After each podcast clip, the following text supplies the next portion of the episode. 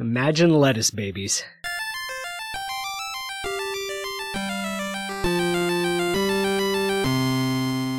I'm Zach, I'm Riff. And I'm Kevin. and it's time for episode number 171 of Video Games Hot Dog, a podcast about video games. 171 is what the the skeleton anniversary?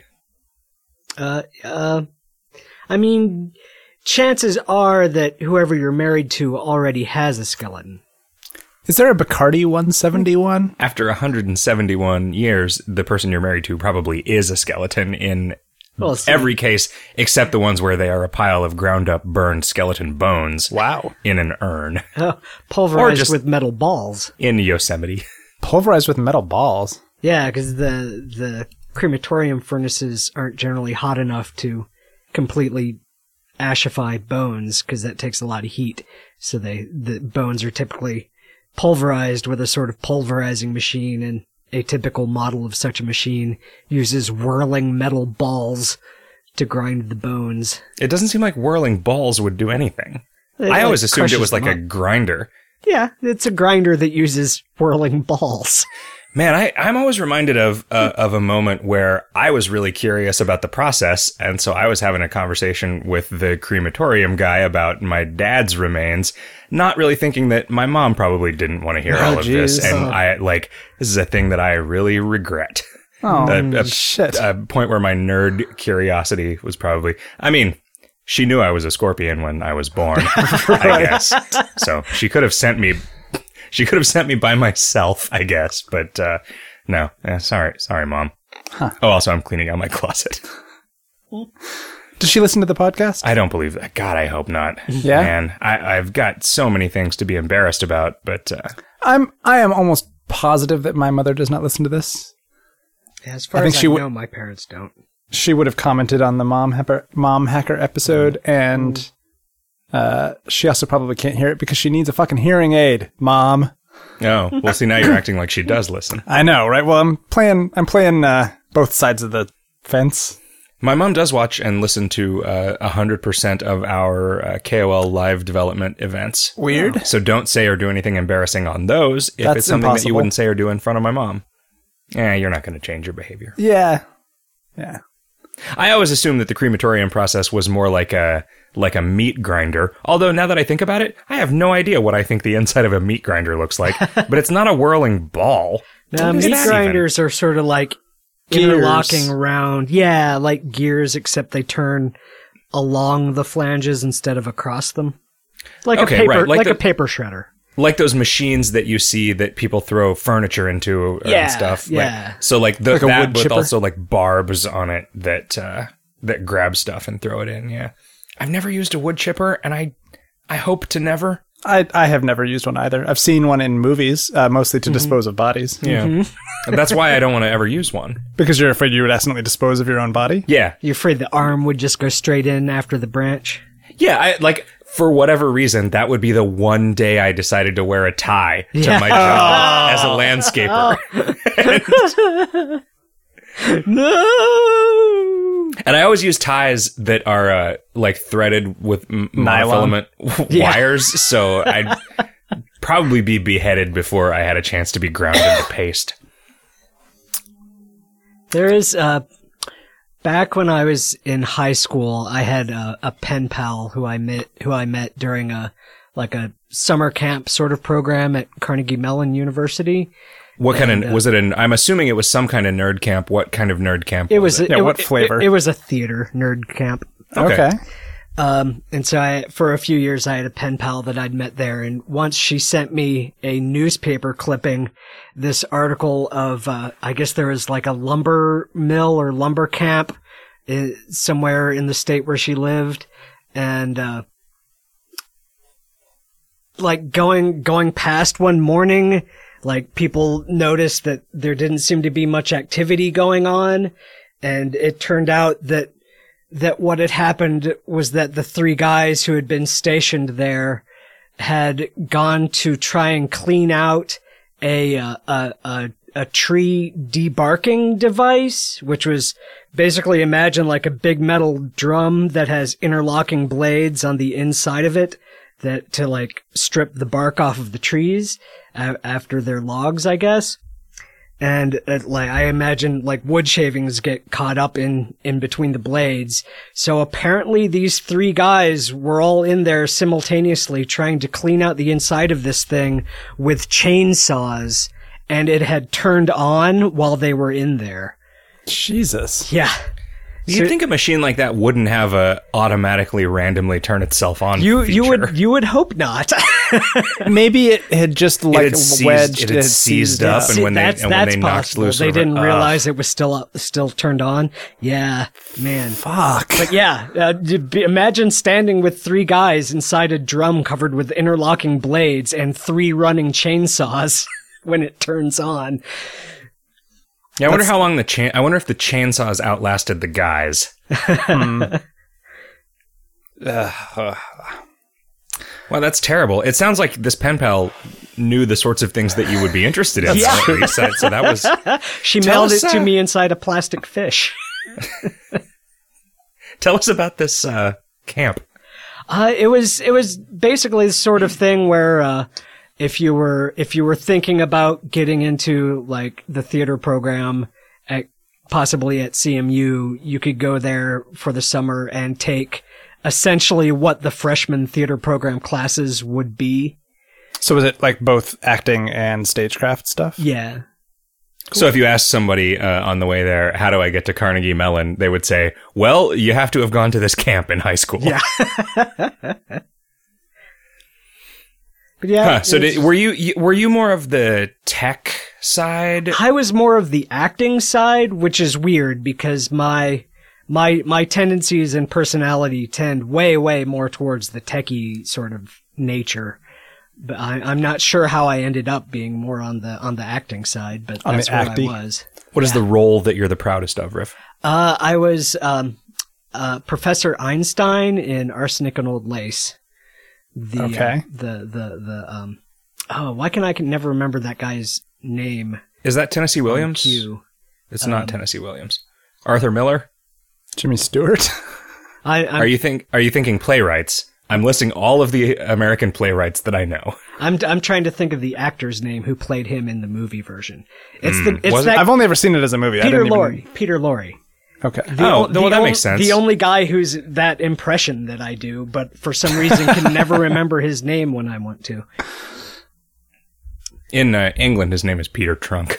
Did you say trunk or truck? Trunk, I think I meant truck. Yeah. yeah. It's sort of a double layer joke because Yeah. in England the trunk is the boot. Oh, right. That's good. That never gets funny, Das Boot. but it never stops me. Kevin, you went to a weird restaurant. yeah. So I, I'm hearing about this for the first time, Yeah. basically. All I know is that you were reluctant to recommend it to me because you thought I would think it was too pretentious. Yeah. Uh, so the way this went down is a friend of mine emailed me and she's like, "It's my birthday on Tuesday, and uh, we're gonna, we're all going to a restaurant. Do you want to come?" And I was like, "Sure, I want to come." And so I agreed. This was like like last week.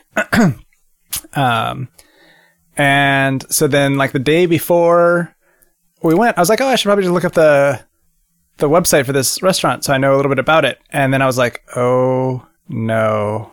what have I done? uh, so I basically had agreed to one of the most expensive dinners I have ever had in my entire life. Um, and the I will read you I will read you the menu. here here are your options. Winter has come with its cool breeze. That's the first option. Mellow serenades of colors, licorice and orange. A gentle smell, oceanic, of yummy feeling. The half moon, silky and smoky. This is this is a good one. Are these entrees? I they don't tell you. You don't get to know. I refreshed as I gazed at your smooth green coat. Walking deep in the woods as the snow might have something to spare. and so on. There's As, there's wait, walking deep in the woods as the snow might have something to spare? yes. Uh, okay, I did not misspeak. That's that is literally what it is. Yeah, that I was guess uh, as as because the yeah that is a sentence. yeah. I went out into the woods because I thought maybe the snow would deliver its bounty unto me in the form Yeah. of a foraging or something. Yeah, that was actually pretty good. I, I had. Is that uh, what you had? Well, I had so I had the tasting menu, which is all of these things. Hmm. Um, yeah, the the walk in the woods was actually really good. It was a bunch of different weird, super weird mushrooms, and when I say a bunch, like all of these, all of these entrees were maybe three bites. Yeah. There were like nine different co- nine different courses, and they were about a three bite thing each time. It, this the meal took about almost five hours. Um, That is a, that is something that I don't know that I can get. I honestly did. I was like, we got to the end of it, and I was like, holy cow, that that was shocking because I had no idea that that much time had passed. Like it was because we were just talking the whole time, right? You're just engaged in conversation. You're drinking a bunch of wine because there was also like a cocktail pairing. It like, yeah, I think this might have cost me about a month's rent in dinner for two people, for two. Yeah, for two people. rent for two people, or rent? No, just my personal rent for for me and uh and me and Melissa. Well, that's good. I mean, I yeah, I mean once in a lifetime, I'm sure it's fine. I like my my my like stomach sort of dropped out of my uh thorax when I sort of saw the website and I was like, I guess I could technically back out now, but like I don't yeah, but I'm you don't. This is what they kind of a rely on. You don't want to look like a pussy, Yeah. right? Yeah. Oh man. So I don't remember how much. You, Riff, you were there at the. I think the most expensive meal that I have ever had was at that Craigie Street Bistro in. I think that was Boston. on par, but it was four of us. There were four of us, yeah. And we also, I'm pretty sure that we drank like $300 worth of wine. You know what? We did not drink $300 worth of wine. We drank an amount of wine that that restaurant charged us $300 for. I there was one particular um, kind of port that I uh, really really like, and will probably try to get uh, some bottles of. Are you normally a port guy? I like port, but it's never. I always have felt it a little too like sweet and cloying. but the um, the particular kind that they had was kind of amazing. Uh, it is a uh, Broadbent Madeira Boal, ten years old. Well, it's a Madeira instead of a port, right? Isn't, Madeira- doesn't Madeira, Madeira is the same part of speech as port. Madeira is a place in Spain or So Portugal, I think. Port. Well, but I think I don't know if it's I think it is a like a, port is the the broad category, and Madeira is like a, Oh, a smaller subset of it. I'd also that Madeira was a different thing that was similar to port. Anyway. Uh, I don't know. I'm it's not. always been weird, like because it's, it's like a cognac and an armagnac are made of white wine, which I can't stand. I just genuinely do not like white wine, which is something that I don't say about very many liquors. I think there are some white wines that you would probably like. You just have not encountered them because Yeah. they are rare.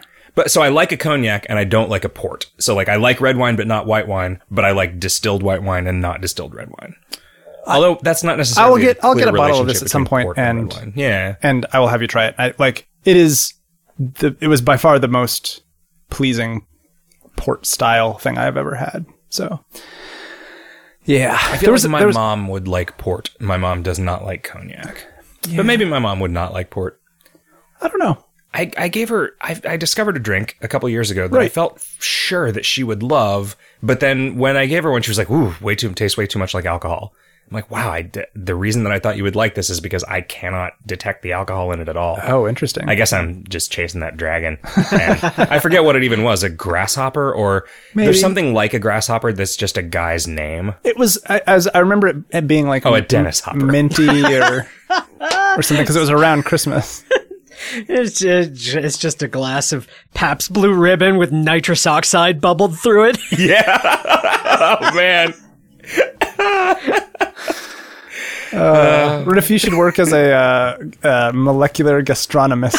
Yeah. You go go over to the aviary the apiary? Is it Aviary, or aviary is the cocktail place. Apiary is the place where you go to get different kinds of bees to sting you on the tongue. Right. Oh, that's good. What do they charge for that? Two months rent. I I still at some you know at some point when there is some like monumental event, uh, I would like to go to the French Laundry. yeah. Is that I mean That's on the same par as this, I think. price wise or quality wise? Uh, it's probably better. Well, fuck, I don't know. Like this, the food here was some of it was really weird. It was almost all very good. I, the Do first they- course was literally a bowl full of nuts and seeds and fish eggs that they then poured some like Japanese broth into, and they said this is basically cereal for grown-ups. I was like, no, Uh, that was how they that was how that was described. I was like, like- wow. grape nuts is cereal for grown-ups. So that one was definitely a little weird. And then there was one there was one pairing which was basically uh basically a grape tomato, two tiny dollops of like pureed tomato, and then a tiny little grape grape tomato sized uh, wedge of cheese. It was like the tiniest caprese salad you've ever seen. For And like they pair- 30 bucks. They- well, no, uh, they, and they paired that with um, a gallon of vodka.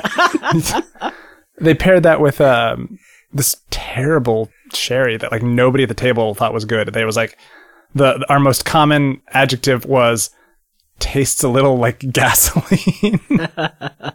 so they felt bad, and they that's that's what they gave us the port. Uh, they normally do not serve the port, but they gave us the port as a sort of a an apology because. Yeah. Oh crap! Crap! The first thing, the first part of the meal was they brought this everyone this t- this little plate um, and on the plate was a little sphere with a little bit of something like a little sort of jam or something up top, and it was a it was a sphere of crap. I'm trying to remember what what it was.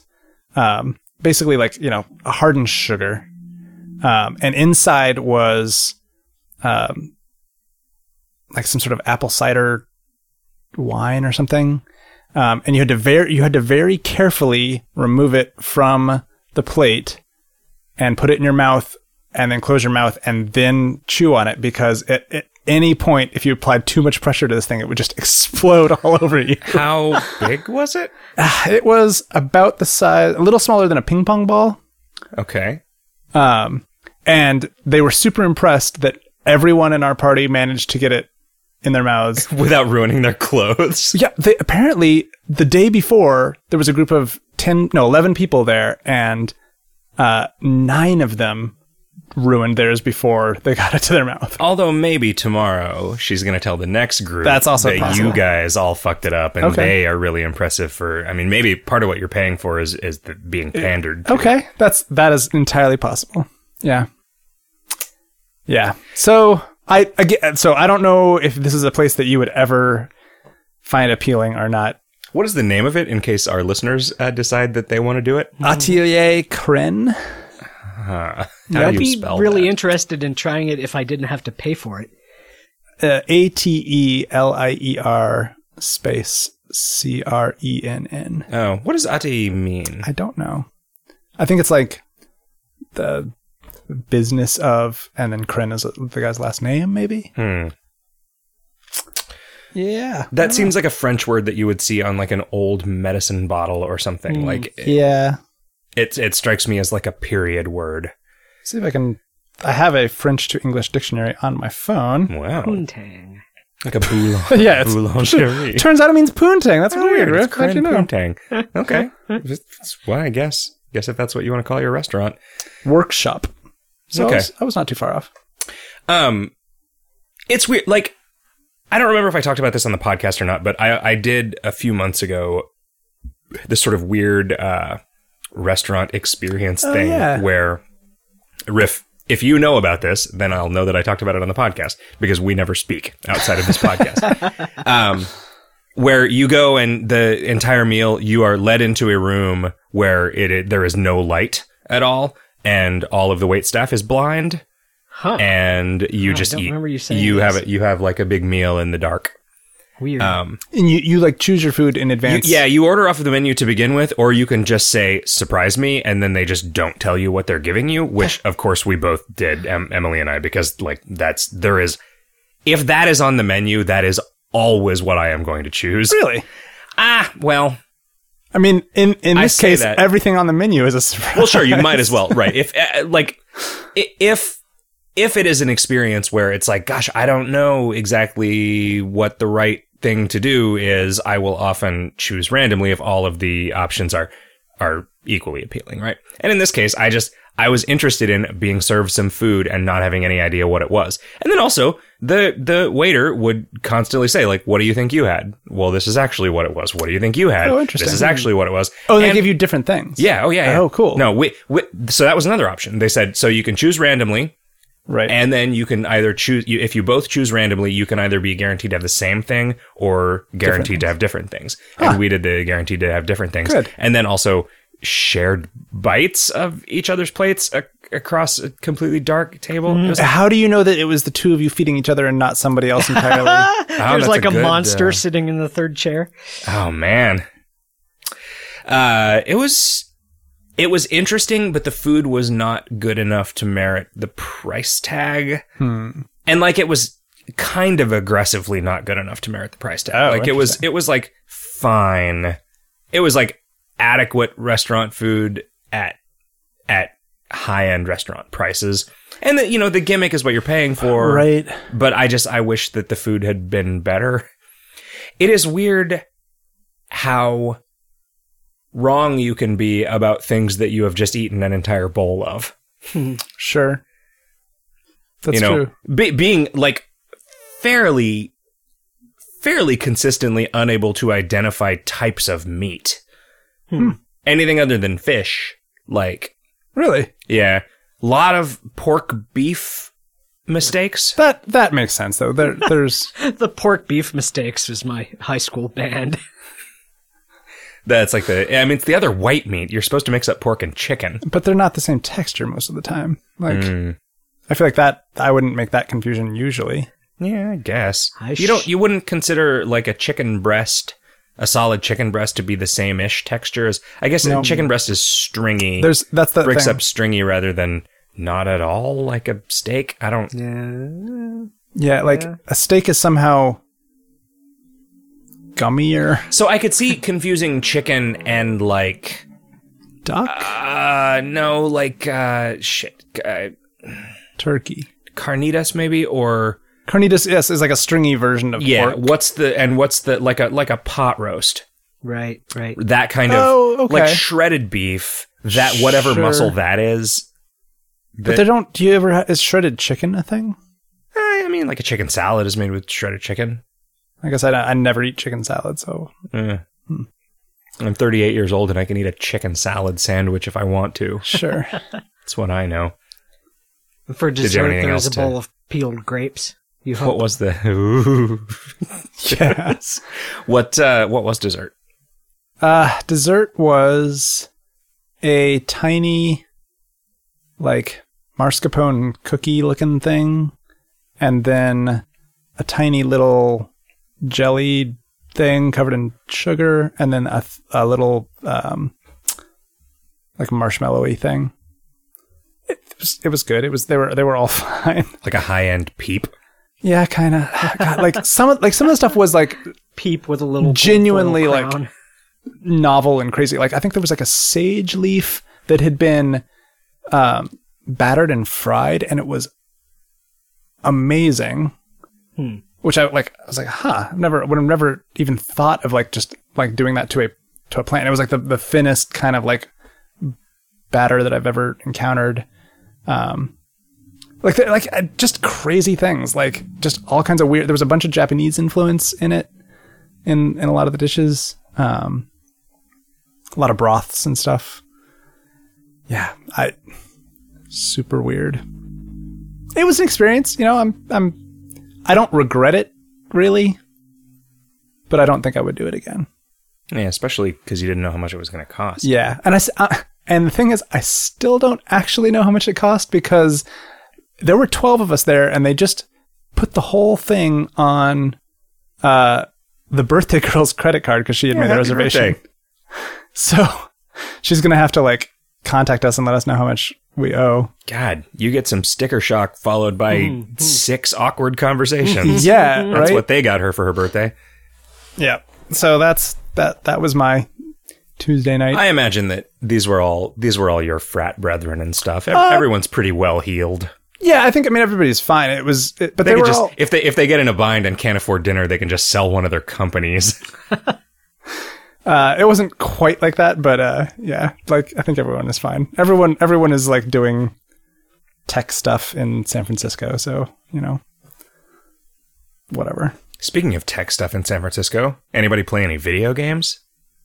Mm, I'm still playing a load of Minecraft. Oh yeah, Yeah, there's a new um, Microcraft.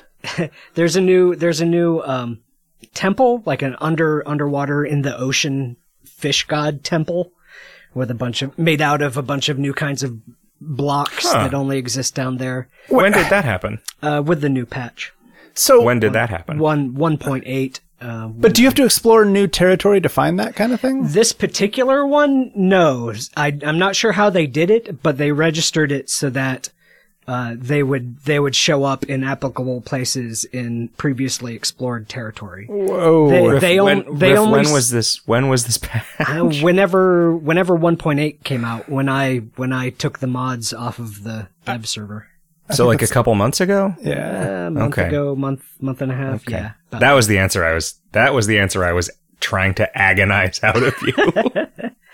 But uh, it's got it's got a new kind of of enemy, which is sort of a fike, a spiky laser shooting fish thing that only spawns in that area.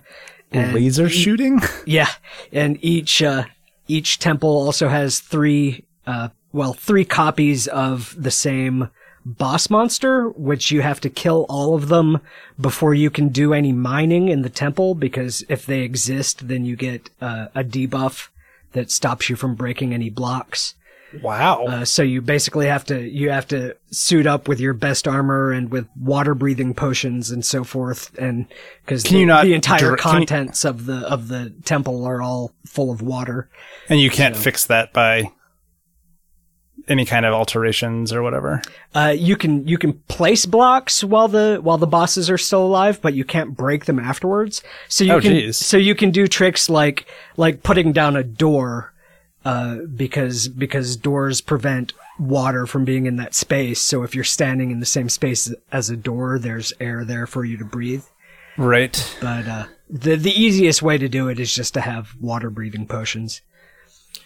I mean, you can't like drain the ocean, right? So it, you'd have to you'd have to build a You build shell and then- around and it all then the way to the top. Um, pretty much. I mean, the they did also, well, not so much introduce as reintroduce because there's a sponge block that's been in the game for a long time, but it has been out of commission for a long time. So they did not actually work, and you couldn't actually spawn them except by being in creative mode. But they were reintroduced with this temple, and the function of the sponge block is if you put it down next to one or more water source blocks, it destroys those water source blocks and replaces the sponge with a wet sponge, which you can then bake in a furnace to get your dry sponge back. And so, and it works in a fairly large radius, I think like a five block radius. So if you've got a, a small room full of water, you can destroy all the water now really quickly just by having a couple of sponges instead of having to like fill the entire room with sand like you would have had to previously. Huh. So yeah, so I, I went and, and I managed to find one of these temples and I went and conquered it and then I've been spending the last couple of days, um, Mining it up. Deconstructing like one, one half of it to build a grinder for these fish monsters because they drop shards that you can use to construct the special temple blocks out of. Oh. So So it's a renewable resource. yeah, so way. it's a renewable resource if you if you farm the fish guys instead of just destroying the entire temple. Is the temple such that you could empty it using sponges while you are in there? Um, n- not while the bosses are still alive, because you wouldn't be able to break the sponges to recover them.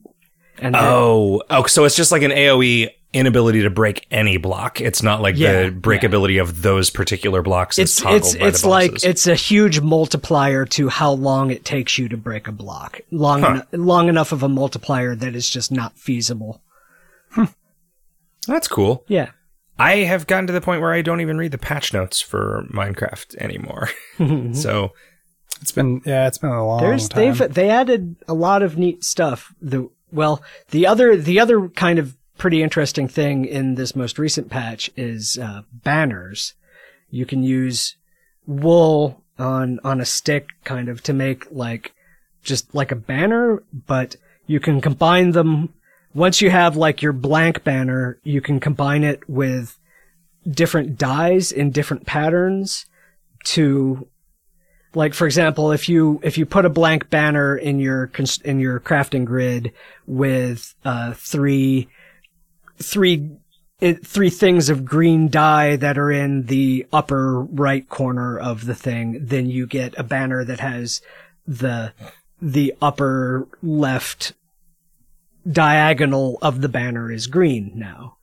And it will Okay. it will layer up to six layers of these patterns on top of it. So you can combine uh, like however many different combinations of i think there's like 16 different patterns and 16 different colors. And so you can you can make use six layers of this to make any design that you can come up with. And it's fairly elaborate. And then you just have these banners that you can then put on your walls and so forth and it's pretty cool At a certain point, you'd think that something like that they would just give you a new interface for for making stuff. dropping dye into a thing rather than like trying to force everything to be in the three by three grid. Hmm. I mean, I guess it's probably easier to just make it work in the three by three grid because Yeah, that's a system that already exists. Yeah. But, huh. yeah So can you like draw a dick? How? You could probably figure out a way to produce a sort of blocky looking dick, I assume. Sure. I don't know how much Okay. detail you could get. Well, I don't know how much I'm gonna need. Anything else? Um, there was the other, the only other thing I've really played was I played for a few minutes a game called, um, I think it was called Words for Evil. I don't have my iPad next to me. Uh, it's either Words with Evil or Words for Evil. Uh, it's basically a game like 10 million where you've got your, your guy running across the, the top of the board and you run into a monster and fight it.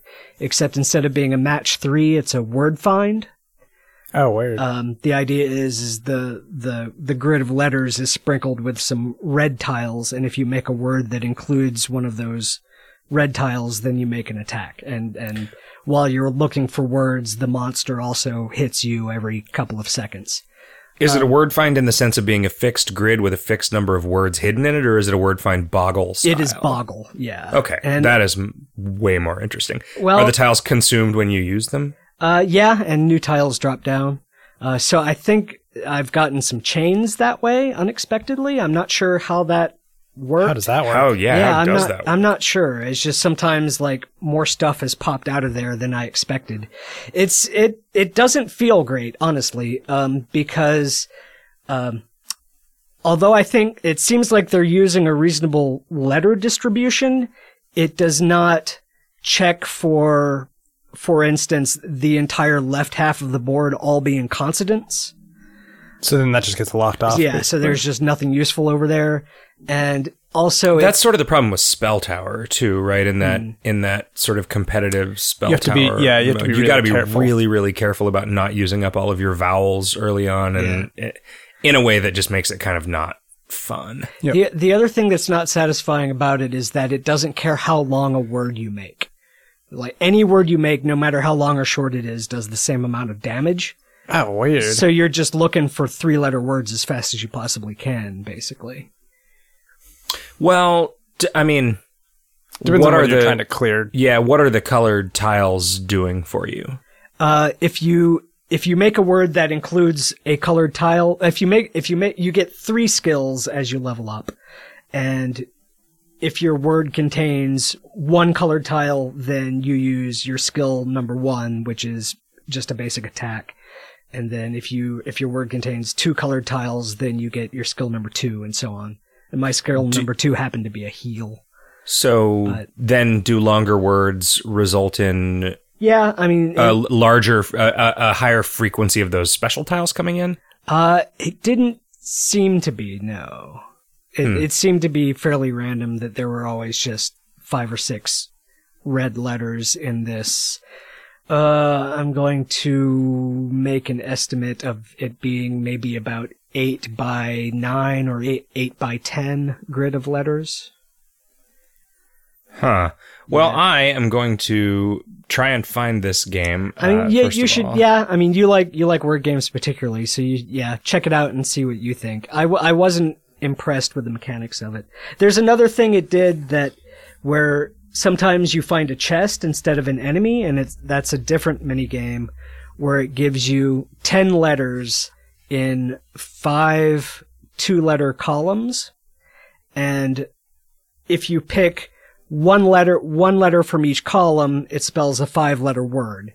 So so the trick is to find you know what the word is, but it picks the most obscure possible words in the dictionary. Like three of the five uh, chests that I encountered, I had just never heard of the word that it was. So it's not that that will happen if you don't stop it from happening. Like Yeah. if you pick a random three-letter word from a list of Oh, every word in English, that word will It's more often than not nonsense. be Yeah. fucking So- so nonsense. yeah, like are- it, yeah. it is a word, but Yeah, technically it's a word, but it's not a word that anybody has ever heard of, which which makes the chest mini game no longer a test of you know can you can you uh, it, do you have enough visual acuity acuity to pick out the word in the time limit, and now it's just have you ever heard of this word Yeah, that did it pick heard did it of? pick a word that you know as opposed to a Yeah. word that no one knows yeah. Yeah. um with word realms we had some frequency data uh, like we just had these huge corpuses of text and just gave the word a point for every time we found it and so words that were nuts just didn't appear anywhere ever. Yeah. like even though they are words um and then we just had a frequency threshold below which the enemies would never play the words. Um huh. So it's either not called words for evil or words and evil in the name or it's not available on the phone. So maybe i'm not going to buy it It. might be only i iPad. I don't Well. see it on my phone either, and my phone automatically downloads stuff. Ah, okay Yeah. well i'll give that a shot because i'll even i'll play even a bad word game Yeah, I mean, it Like was word only a couple. It for was only like a buck or two. So what about you kevin I played um, mostly games that I had already played some of before. Uh, a game called Particle Mace. I don't know if you remember this. I remember demoing I've it, at the played it. first Indiecade. Yeah, so it is now on Steam uh, early access. It's still alpha, e beta, e sort of time. Uh, and I really like it. I've been playing it off and on for a year. Um, the concept is that you're a little spaceship and you're wandering around and you've got It's like vector style graphics, It is right? like style it, graphics, it yeah. looks like uh, Star Castle or asteroids even kind yeah, of. yeah, but but more like it's colored. Yeah. Go ahead. Um, but you have like a little, um, I I guess you would call them particles on strings coming out of the back of your ship, uh, which is your, which is where the particle mace uh, name comes from. And you're swinging around, and, and if you hit something with your ship, you die. But you can destroy stuff by hitting it with the particles. Um, so it's a lot of like learning how to move around with with a particular ship to swing around and hit stuff, and like there's a lot of like sort of good like good feeling physics to the game in terms of how you move. Um, and then there's as you play you unlock different ships which have a bunch of different characteristics. Like there's um, ships with fewer but larger particles. There's ships that move faster and have really long strings. There's ship there's a ship called the cascade which has uh, all the strings are different lengths. So they sort of make this sort of nice sweeping motion um, when you swing them around and kind of hit a whole region of stuff. Um, there's a ship that moves real slow, but it has a shield, so you can actually take two hits before you die. Um, there's the robot ship, which uh, it only moves in s- the sort of six directions of a like of a hexagon. Um, like it'll move side to side and then sort of diagonally up on the other two directions, um, which is a frustrating limitation. Like when you're just trying to like navigate around space, trying to avoid like asteroids or other ships or whatever. Um, but the advantage that they have is that uh, their combo timer is longer. So if you kill an enemy ship, it starts setting up like a multi kill thing, which increases the point value of all the ships. Um, and then that will count down, and theirs is like maybe one and a half times or two times as long um, as a normal ship. Um, and yeah, there's just like a bunch of variety to it. So and like there's a single player campaign campaign. There's a single player mode which is just like a bunch of missions, um, and then there's an arcade mode which is just competing for score, and he's like integrated you know the Steam leaderboards into that, and then there's a bunch of multiplayer modes. There's like co-op arcade and um, competitive like deathmatch stuff, and it's just great. It's just a lot of fun. Um, it's just very pure video game, you know. Um, I like it a lot. Uh, and then I- I finished Hitman Go, No. oh wow. which is just super super great. Yeah, Like, it really that, is. that game is just super well designed. Um, the theming of it as like a board game is Yeah. super clever because it gets rid of all the like connotations of like It's really Death and violence and stuff. too. yeah, it's just very slick. And it's very committed to that aesthetic Yep. Yeah. too. It's like every every level of the every level of the gameplay is like harkens back to that, which is great. Um, I was really play- pleased with the in-app purchases in that. oh, I didn't even notice that there were some. Yeah, exactly. Because like the the the the next like box set, I guess the the theme is, or the next set of themed levels is locked until you've gotten so many stars from the previous ones, and if you if you tap one of the locked ones, it'll show how many stars you need to unlock it. If you tap it again, it will say, "Oh, okay," or you could pay two bucks. Wow, really? Yeah. Huh, I'd never never encountered that. Yeah, it, it, it's it, it's so. I mean, it's Was it there. it's there if you want it, though? but it it does not. It is at all normally a put it in your face. It It's was- normally it a paid really app, but. I got it for free because it was part of a promotion that IGN Oh. Mm. was running or something. But um, I kind of had the Sokoban problem with it where my spatial skills are insufficient for me to be able to solve any of the hard puzzles in it. Where I would look at it and just think, well, that's impossible. I quit. interesting. Like it, this the the possibility space is so constrained that it felt really good. Yeah, I mean, that's. I feel like the fact that the possibility space is so constrained is what made me conclude that I, I was just never going to be able to do it because it's like, uh, there's just something wrong with my mind. I'm not going to be able to solve these. I'm, I I, am looking forward to talking about the assignment because I feel like that has the exact opposite problem. yep. And then I just played. I I finally because I think now that they have the bundle thing, I noticed that I had there were several cut the rope games which I'd never gotten. So I'm I downloaded cut the rope two last night and I'm playing through that. Um, it's the one innovation that they made, which is kind of great actually, is that each level has a mission associated with it, and the mission is like some alternative way of finishing the level. Oh, for like um, an extra star or something. It's for getting a little badge. Um, and the way that you unlock like the super cool levels at the end is by having all the badges or collecting all of the like uh, four leaf clovers. And the four leaf clovers are only acquirable by using the uh, limited resource that they charge for. So, like it's it's kind of clever, right? Like you can get these clovers, which you, in order to get them, you have to use these like consumables, um, or you have to be really good at the game. That's cool. I mean, that's I- yeah, that is the right kind of microtransaction model. Yep, I like that. I like that model. Um, so yeah, I've been enjoying that. I, you know, I think Zepto Labs makes freaking great games. Um, and I'm sad that like I'm guessing that like Pudding Monsters just didn't ever go anywhere because they didn't ever add any new levels or anything to that.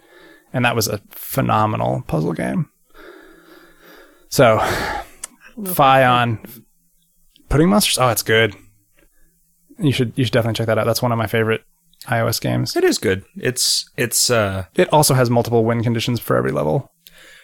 right because you, your goal is to just get everybody together, but then getting everybody together in a specific configuration, uh, you get like a bonus Yeah. star for doing that. And then I think there might even be some like weird stuff too that like is another optional stuff. It's just it's so good. It is so good. whatever it is about the sort of messaging of that stuff made me feel like I was an idiot if I didn't get all of the goals, and so ju- like because the levels were so trivial to just solve. to just just That- just beat. Yeah, I, that- but I really like that. I really like the fact that you can play that play through the game and like feel like you did something, or you can go back and like try to really deeply dive and get every star. Right, but I, I guess when when the baseline progress condition is so easy, it it ceases to feel like a baseline and starts to feel like a You so you didn't. So let's go back to Hitman Go for a second. Did you feel like finishing the level was impossible, or or completing the like the uh, alternative objectives was impossible? first I felt the second thing and then eventually I started feeling the first thing. Okay. I also might have just wandered away because I got bored. Okay. I do remember thinking I, it was probably the the optional objective. I so for instance, in the first level there was that whole thing where you could like throw a rock. Yes. I never understood how that worked. I never like it it it seemed like it was such a simple thing that like my inability to conceive of how the rules were for that either either felt like a fe- uh, like a sort of a failing of kind of implicit tutorialization of the of the places where you you start using that thing. Like you know show me something and then show me how it's different if I use this as opposed to like I feel like they tried to do that just just in the context of the game, and they were successful most of the time. there might have been some visual cue that I didn't pick up on or whatever. I I don't know. There there are some there are some ways in which I am real stupid when it comes to having things demonstrated to me and I think this game just ran afoul of Interesting. some of those. Um and yeah, I don't know. I don't exactly know why because it seems like the kind of thing and if you described it to me it's like, "Oh yeah, that's the kind of thing that It's I would rad. really like." Yeah, it's- like small numbers, you know, tight tight systems. Yeah, like because the the grids are basically never more than like five by five ish. They're the the spaces that you can move around in are really tightly constrained. Does each level introduce an additional mechanic or a different mechanic? Each different board game, like each different box, tends to have three or four different mechanics that it But slowly but they're not just additive.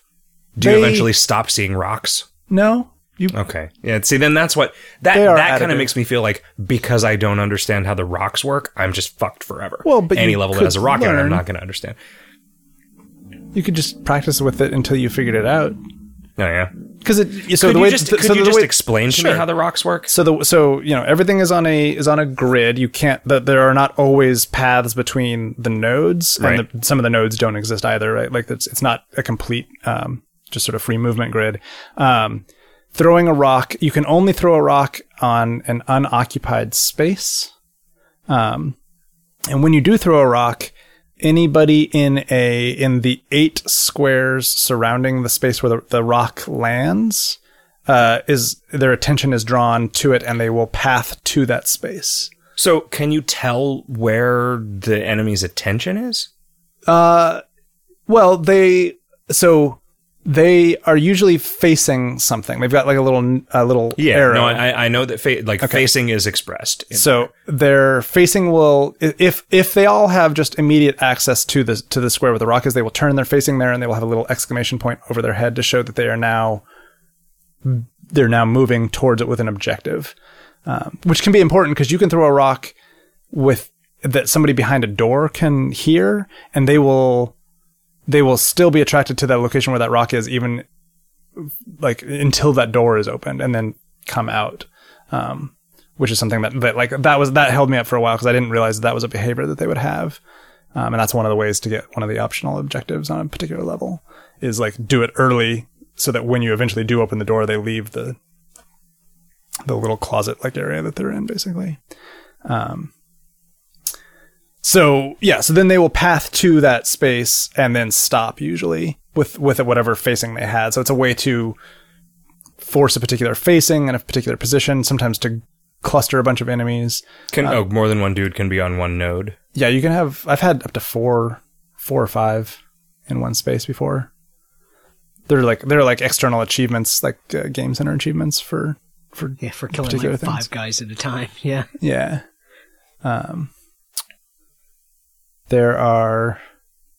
The ones that so enemies that are are sort of pathing will then just pick up their pathing from wherever they stopped. Uh, The enemies that are stationary will just stay there where the rock landed. Hmm. So it's possible that the one there are some enemies that you eventually get to that follow a set like actual course, and they might just return to the original course. I don't remember. Yeah, so that's that's how that works. It's it's you know, it there is a bunch of stuff that happens when you use one. Um, I mean, But- it spends a turn without you moving, which is a thing that you might want also, right? it doesn't actually take a turn to throw a rock. Oh. Yeah. There are the there in fact I think almost every action that you take that doesn't result in you moving doesn't result in time passing. Hmm. Except at the I think on the very last level they introduced clocks, Yeah, which they, they, is a way they to introduce that. It was like a new box that they introduced fairly recently that had the. Oh, was that? Yeah. Oh, okay. Yeah, see, since I just got it all, I didn't know if this is all that they had at the very beginning or, or how it worked, but the last levels had had these clocks which you, which would let one turn pass without you moving. Which a lot of the way that the game works, it's it's kind of like Crypt of the Necrodancer or a couple other games where you you have a particular kind of phase. 868 hack kind of works this way.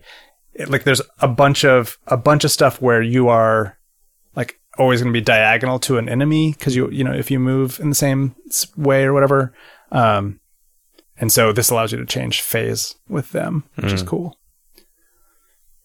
It's like being on a white square versus a black square in chess. For for certain pieces that means like you just can never interact. Just bishops, though, right? Aren't bishops the only one that can't change? yeah yes i think so So if you ended up with a game where each of you only had one bishop on Right. the board, could be problematic you probably screwed up somewhere prior to that. so yeah i guess you would both still have kings Well, But you could the kings could be be effectively immune to the bishops because they could always just move diagonally on the, the opposite color. yeah. I was insinuating that there weren't any kings. Yeah, no, I, I realize that. But now I'm trying to think of like what that game would look like You're playing fakey bishops only chess. I mean, I think it's just a stalemate, right? Because because two kings can't do anything to each other yeah, unless you could somehow corner the king, I guess. But yeah, uh, yeah. So that's what I've been playing. How about you, Zach? uh, we had a uh, what was this yesterday? Day before yesterday, uh, because I spent yesterday really hungover. The day before yesterday, we had a uh, video games hot dog World of Warcraft party. Oh, right. uh, where we did our our uh, our second annual thing where we do a bunch of old raids, and it was me, and it was Nightfall, and it was F, and two other guys who I don't have good names associated with them, and I apologize. Uh, but we ran a bunch of old WoW raids, and it was a lot of fun. It sounds super cool. Nice. We did. I'm, Uh, I'm sad I missed it. we went into like black black hole. uh, Blackrock Spire. Black I think it was Blackrock Depths. uh, The one where there's a bar in it. You start at a bar. Uh, right. The bar is Um, like halfway through, but you can go straight to it if you, Yeah, you if can like teleport to the bar with Yeah. the Brewfest thing. Yeah. Uh, so then we did that, and then that unlocked the one that for, that the Leroy Jenkins thing was from. So Mm-hmm. we got the Leroy Jenkins achievement. All of us who didn't have it, so now we can have our last name as Jenkins. Nice. Oh, weird. Or- So I could just be Gron Jenkins. Yeah, I've been running around as Claudia Jenkins for a while. And then we did uh, Black Black Blackwing Lair. Black Black Descent. So Blackwing Lair is the one is the Leroy Jenkins one. No, No, that's that the because that's the the big that that used to be a 40 man raid I think or whatever. what is the one with the? Well, I think that's whelps? Blackrock Spire. Because that's the one that is like nobody ever did because it was like back in the wa- day it was like a ten man thing and it, you had to do it in order to unlock. Is that Black the one I was Lair talking whatever, about last week with the guy that you have to mind That's also to break the eggs? yeah. We did that one. I think that is in Blackwing They're Lair. all in the same geographical Yeah. location, but there's I think there's like there's the there's the five man which is the depths at the bottom. Then there's the like ten man which is I think Spire or lower lower Yeah, Blackrock there's Spire. Two spires, There's right? there's lower Blackrock Spire and upper Blackrock Spire. Yeah, maybe that's what I'm thinking of. yeah. So yeah, it, it I don't remember. It doesn't matter. It doesn't Uh, really like, matter. They all. Why do you have? Like Yeah. early on, there were like five of these things. No, there were say seven of these things, and six of them had the same fucking name. Yeah. Uh, th- so then there's also Blackwing Descent, which is a That's a new new, That's in raid that they added with Cataclysm. Okay. Yeah, which I don't really remember much about that. I say new because I yeah. quit It was like two expansions ago. Uh, so then we went into we went into Outland and we did basically all the raids in Outland. That's we did crazy. we did uh, Serpentshrine Cavern. It is nuts because, like, you know, when I was playing the game, That was like months. groups of 25 of us leading up couldn't that, yeah. beat, like, Lady Vashj or whatever. We went into Tempest Keep, which is the only raid that I ever actually went on. Oh, yeah. when it was contemporary. I went in there once.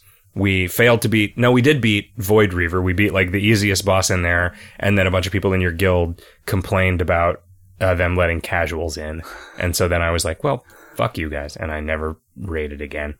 That's sad. Um, That's a sad story. Yeah, that's the internet. You know, that's what happens on the internet. Also, the game, the raiding game in WoW is not made for people like me. It's not Sure. made for people who just want to kind of poke around and look at content, you know. But eventually, you out level it and you can just solo everything. and then we did Black Temple, which I think you guys I've never never, even seen it. actually made it into. Yeah. it was Yeah. pretty cool.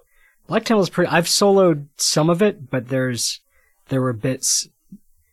Uh, I, f- I forget how far I got, but there was a boss that I just couldn't deal with solo. So I'm Could you to not go find back. One other person on your server who was interested in doing some of this stuff so that you could just beat part all of the this fun stuff? for it of it for me was doing it alone.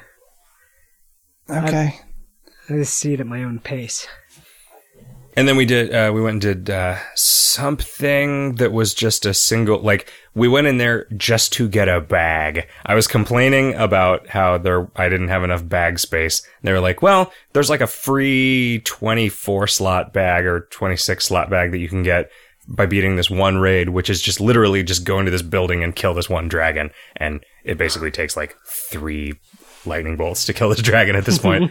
um, and you get a, a mount. So I got like a black dragon mount and then a and then just a bag. I don't think it was even a bigger bag than the bags that I already had, but Weird. but still. Um, we just did that on the way. That was just in the basement of Wyrmrest Temple. Uh, in that's a Wrath area, right? That's in Northrend. And then we did uh, Naxxramas, which was interesting because you had just done all the so Hearthstone. content. Another cool thing about this was between uh, between Nightfall and one of the other guys, uh, who again I really apologize for.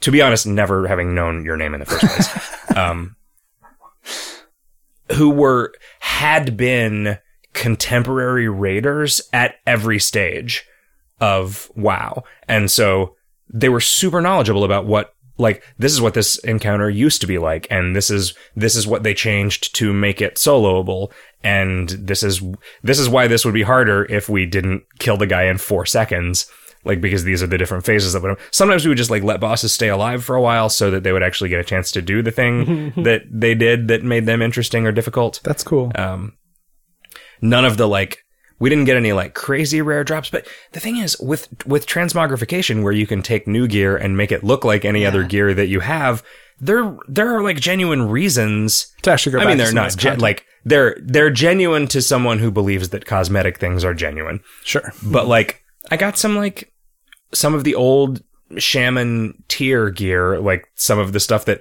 at times were the best things that you could get, which I now just have available as things that I can make everything look like, which is cool. Yep.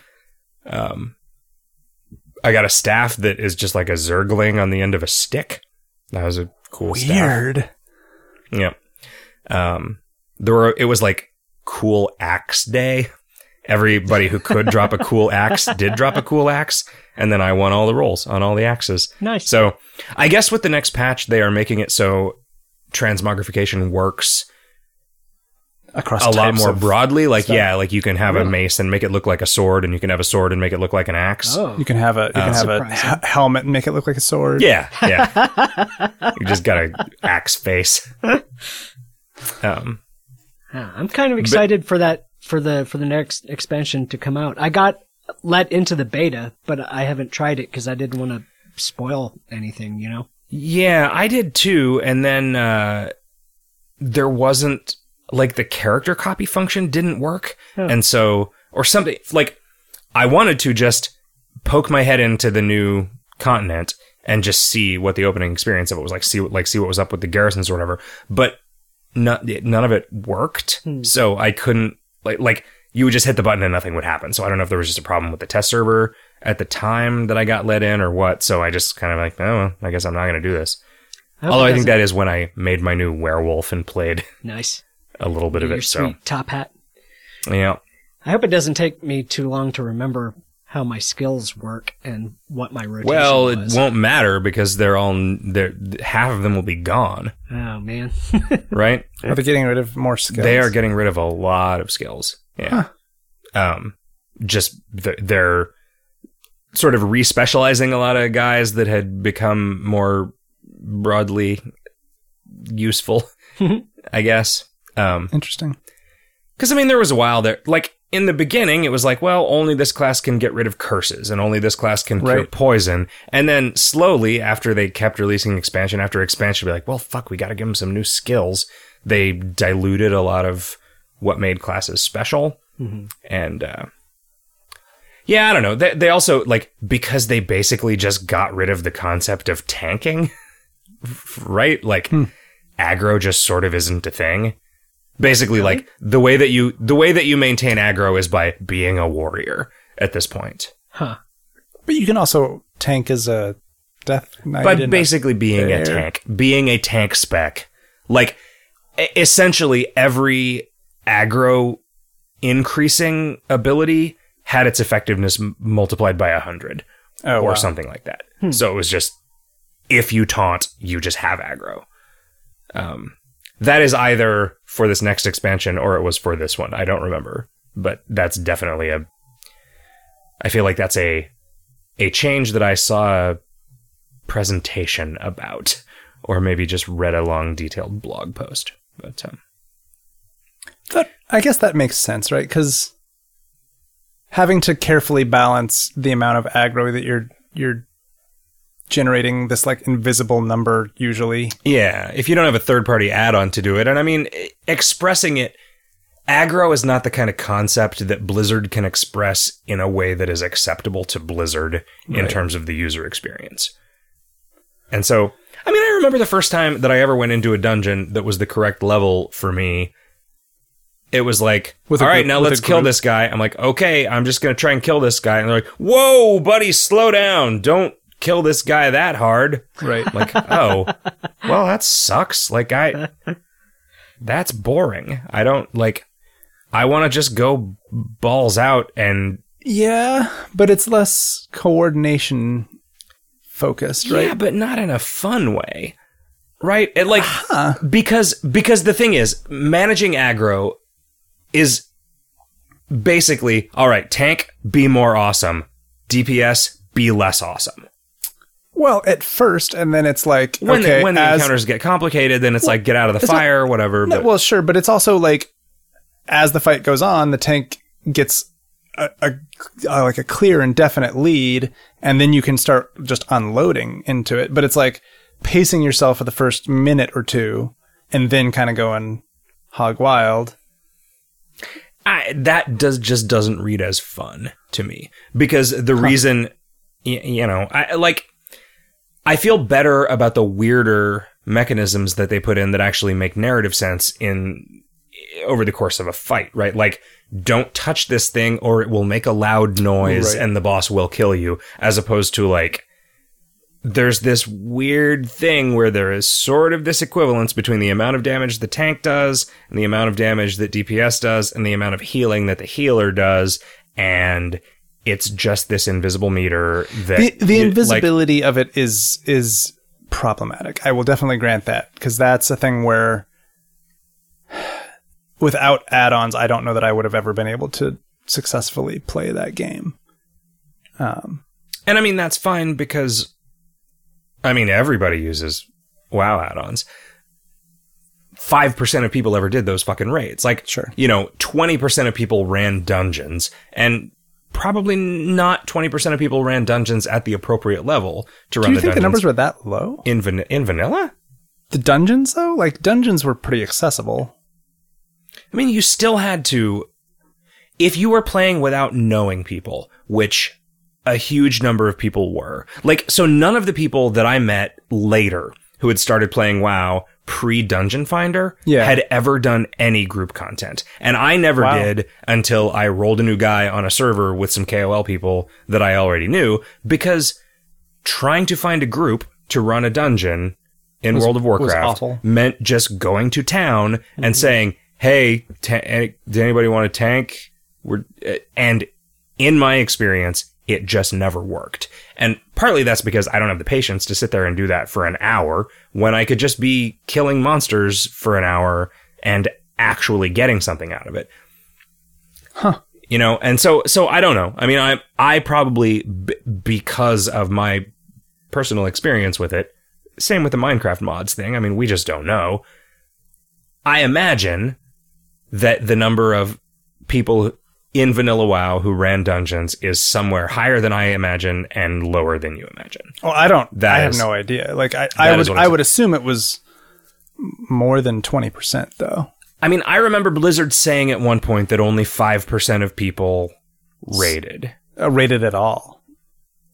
or saw at at any point whatever the highest raid was, Yeah. only 5% of people had been in it. That that would I would definitely believe that. I would even believe a lower number because getting into those hard the high the highest end raid was always a huge pain in the ass. And that seems like a thing that is never going to work again. So my if that's where you argument put my all argument of your content development against efforts. it is that that was incredibly aspirational.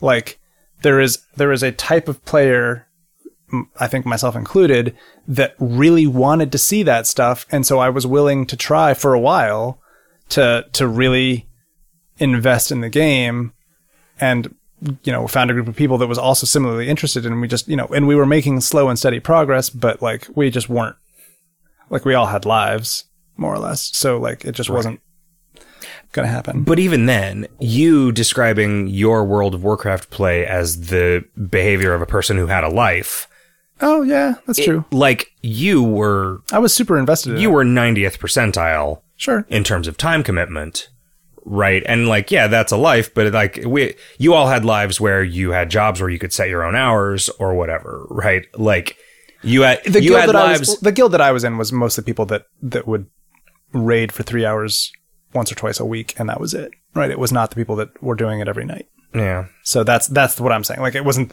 it's not that I but a fixed, everyone was like a me. fixed three hours two nights a week is a serious fucking commitment for a video game sure and a greater one than most of the people playing even that video game were willing to commit to i think Yeah, I don't know. That's a really good question. I mean, there were. I was really surprised by who started playing WoW. Like a lot of people that I thought were super casual video game players or didn't even know they played video games, like picked up WoW for a while. And that was super fascinating to me. And like, I'm guessing that they did very minimal multiplayer content. But man that i went through a similar journey with magic the gathering where Oh.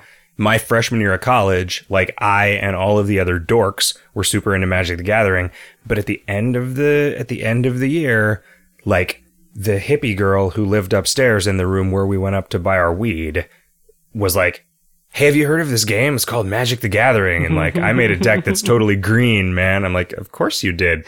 Let's, let's play let's play magic. Let's play a game of magic. And she was super stoked about it didn't really understand how any of the stuff worked. That's cool. you know she just like sort of put every green card in a starter deck like because this was back when a starter deck was still just like 50 random cards. Right? Mm-hmm.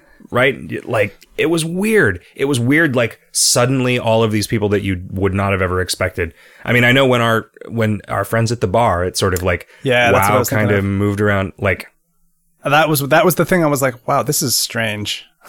that was post Dungeon Finder and only the really serious among them, only the ones who really got into it ever did any group content even then. Sure. Um, even when the group content was easy.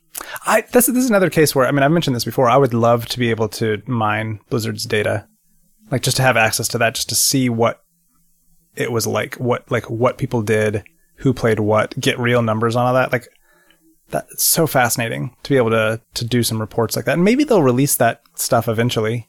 I doubt it, man. Why, why not though? Because uh, you know, ten years from never now, it's not going to be pertinent. I mean, they don't release anything about other shit that happened 10 years ago. I mean, like, maybe they will release all of the assets for Warcraft adventures into the public domain, but like, no, no, they won't. Like, that's not like them at all. Sure. Uh, you know, it could be. I mean, it like eventually someone will hack the planet and everyone will have access to every Right. piece of information ever. So, I mean, eventually you will have a machine in your pocket that is cap- you can just point it at the air and it will detect based on the vibrations of all of the individual molecules. It can just back solve for any moment in history at any location on Earth exactly what was going on, and then Whoa. you can watch Cleopatra take a shower, and then you can and then you can just watch guys run queries on the World of Warcraft data, or you can do the Warcraft stuff first. I don't know. It depends. That's kind of an intense, uh, intense simulation modeling system you got there. Oh, it's coming. It's coming. Uh, I also, uh, uh, video games hot dog listener Mipu, uh, who, again, I apologize if you are someone else that I know by a different name. I, like, I keep finding people who like, oh, this is a person that I see on Steam, and I have no idea that it's also this person that I know in KOL because everybody's handles are different. Uh, Mipu uh, had a spare copy of Gauntlet because they bought a uh, Oh. they bought a multi pack. I did not even know that they made and released a new version of Gauntlet. Yeah, is it good? Because. I saw it in the in like some like sale or whatever, and I was like, ah, wow. I like I don't want to play this, but I I kind of want to play this. I It like is- I like Gauntlet so much. it it definitely like gets What Gauntlet, Gauntlet. is? yeah in a way in a way that even the Xybots didn't. No Xybots is more of a I would say that Xybots is more of a gauntlet game than Gauntlet Dark Legacy. Yeah, Was that a was what I was going to ask. Is Oh, this more huh. like Gauntlet or le- more like Dark Legacy? It's more like Gauntlet. Uh, Dark Legacy I liked a lot, Yeah. I But but like I played Dark Legacy. it it was it was re- just a really really grindy Uh, co-op RPG. So like it, you know, it was it was great for like when I was living with Roy, we would come back from the bar and just play a bunch of this and just level up. Like we found like, God, there's just this spider that we can kill over and over again and like just keep getting levels and then we'll be tough and we can go and easily go on to the next world or whatever. Like, you know, it was just it was just it was grindy in a way that I like things to be grindy, but it was very much like a permanent progression hmm. RPG. Whereas this by playing and by doing stuff, you sort of unlock perks on a per character basis that hmm.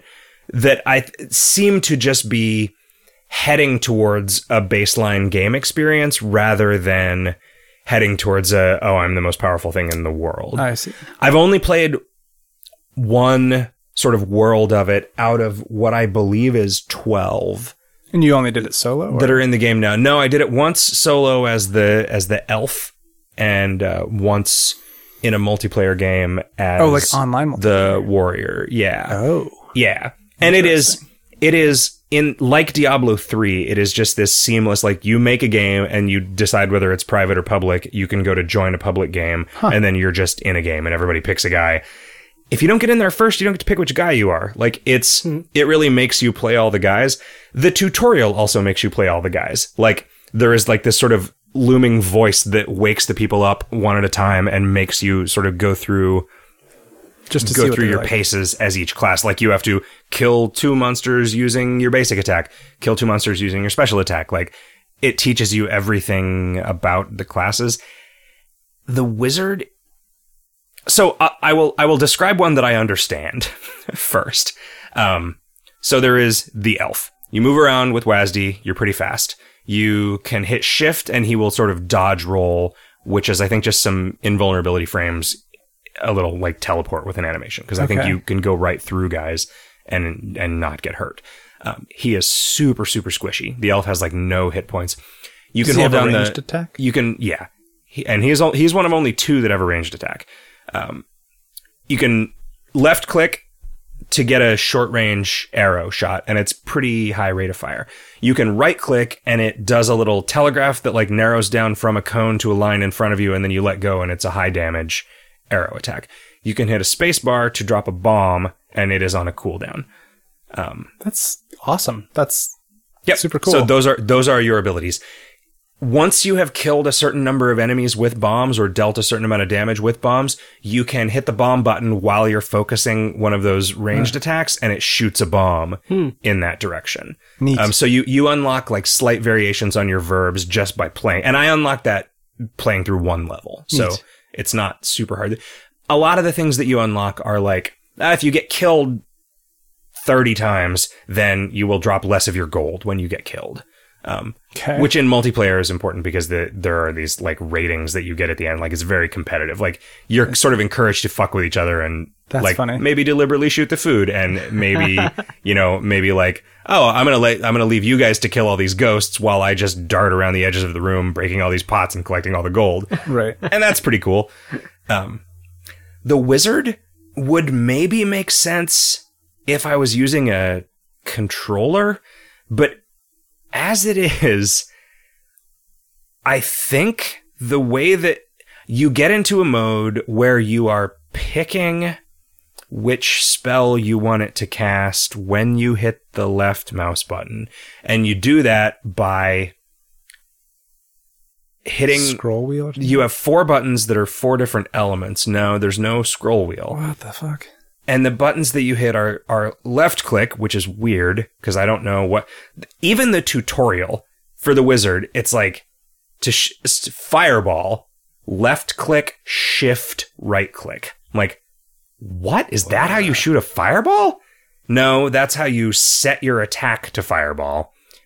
But then I think you left click. right click is just always fireball. I think left click then becomes always fireball. Yeah.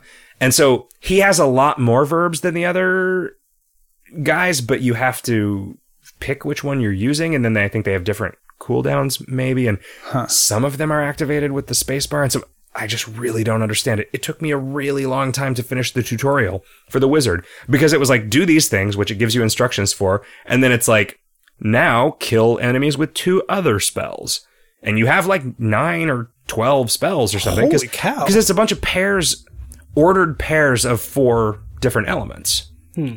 Oh wow. right? And so, yeah, he's really flexible and really confusing. So I, I'm sort of dreading the moment when I get into a multiplayer into game and I have to be the wizard. Uh, anyway, I, I definitely want to play more of it. It it Can you do seems local to, multiplayer. uh, yeah, uh, yeah, you can do local multiplayer. So yeah, we could get a couple controllers. That'd be cool. I bet you could do two of us local and two people over the internet. Even it when I, I played the same sort of world twice, and it was one level. I don't think the levels are procedurally generated, but they look procedurally generated, which is a little. Like, I think How would they it- not be procedurally generated? That seems Yeah. crazy. Well, I mean, original Gauntlet levels weren't. I guess not. I guess they just there were just like twenty or thirty different ones, and they just Well, there were like a hundred. There were like a hundred of them. well, there were hundred levels, but didn't they just repeat a lot of the layouts? They didn't know. Remember, there was that that super clever way that they put you through the levels, and I think they did the same thing in Xybots. Although Xybots started procedurally like uh, axis swapping Okay. levels, and I don't know if there were any actual random generation features of the later Xybots levels. But in Gauntlet, there were the first like few levels were always the same, but then it dropped you at a random point in the rotation of levels. And every time you went through an exit, there was a, it would also pick a random prime number that was how far forward it would, like what a plus one level counted as. I think you learned all this at a Yeah, at, at Ed Logg's uh, Gauntlet postmortem. Okay. Um, yeah, so there were like there were a hundred levels, and it would put you in a it would it would pick two numbers. It would pick your your starting number and then a prime number that was the distance that it would go between levels. So doing that, and it would roll over. Like if it went to 110, it would take you to level 10. Right. Doing that just meant that there was a sequence that would only repeat every hundred levels, hmm. but every game would be totally different um, That's cool.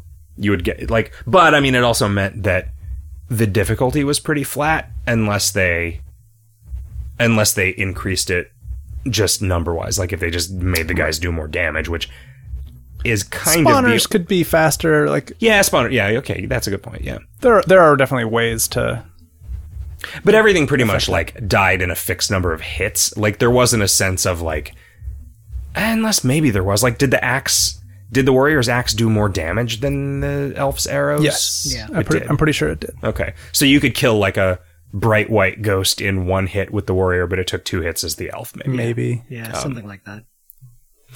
But yeah, I mean, so there was one level that was just like go around, learn the fundaments of this. Second one was, all right, now death is here, so you just have to run through the level. There are no enemy spawners. Okay. There are just enemies, and then there's treasure, but Can you like not kill death? you can't, uh, so far at least. Ooh, so, you not know, even death, with death bombs.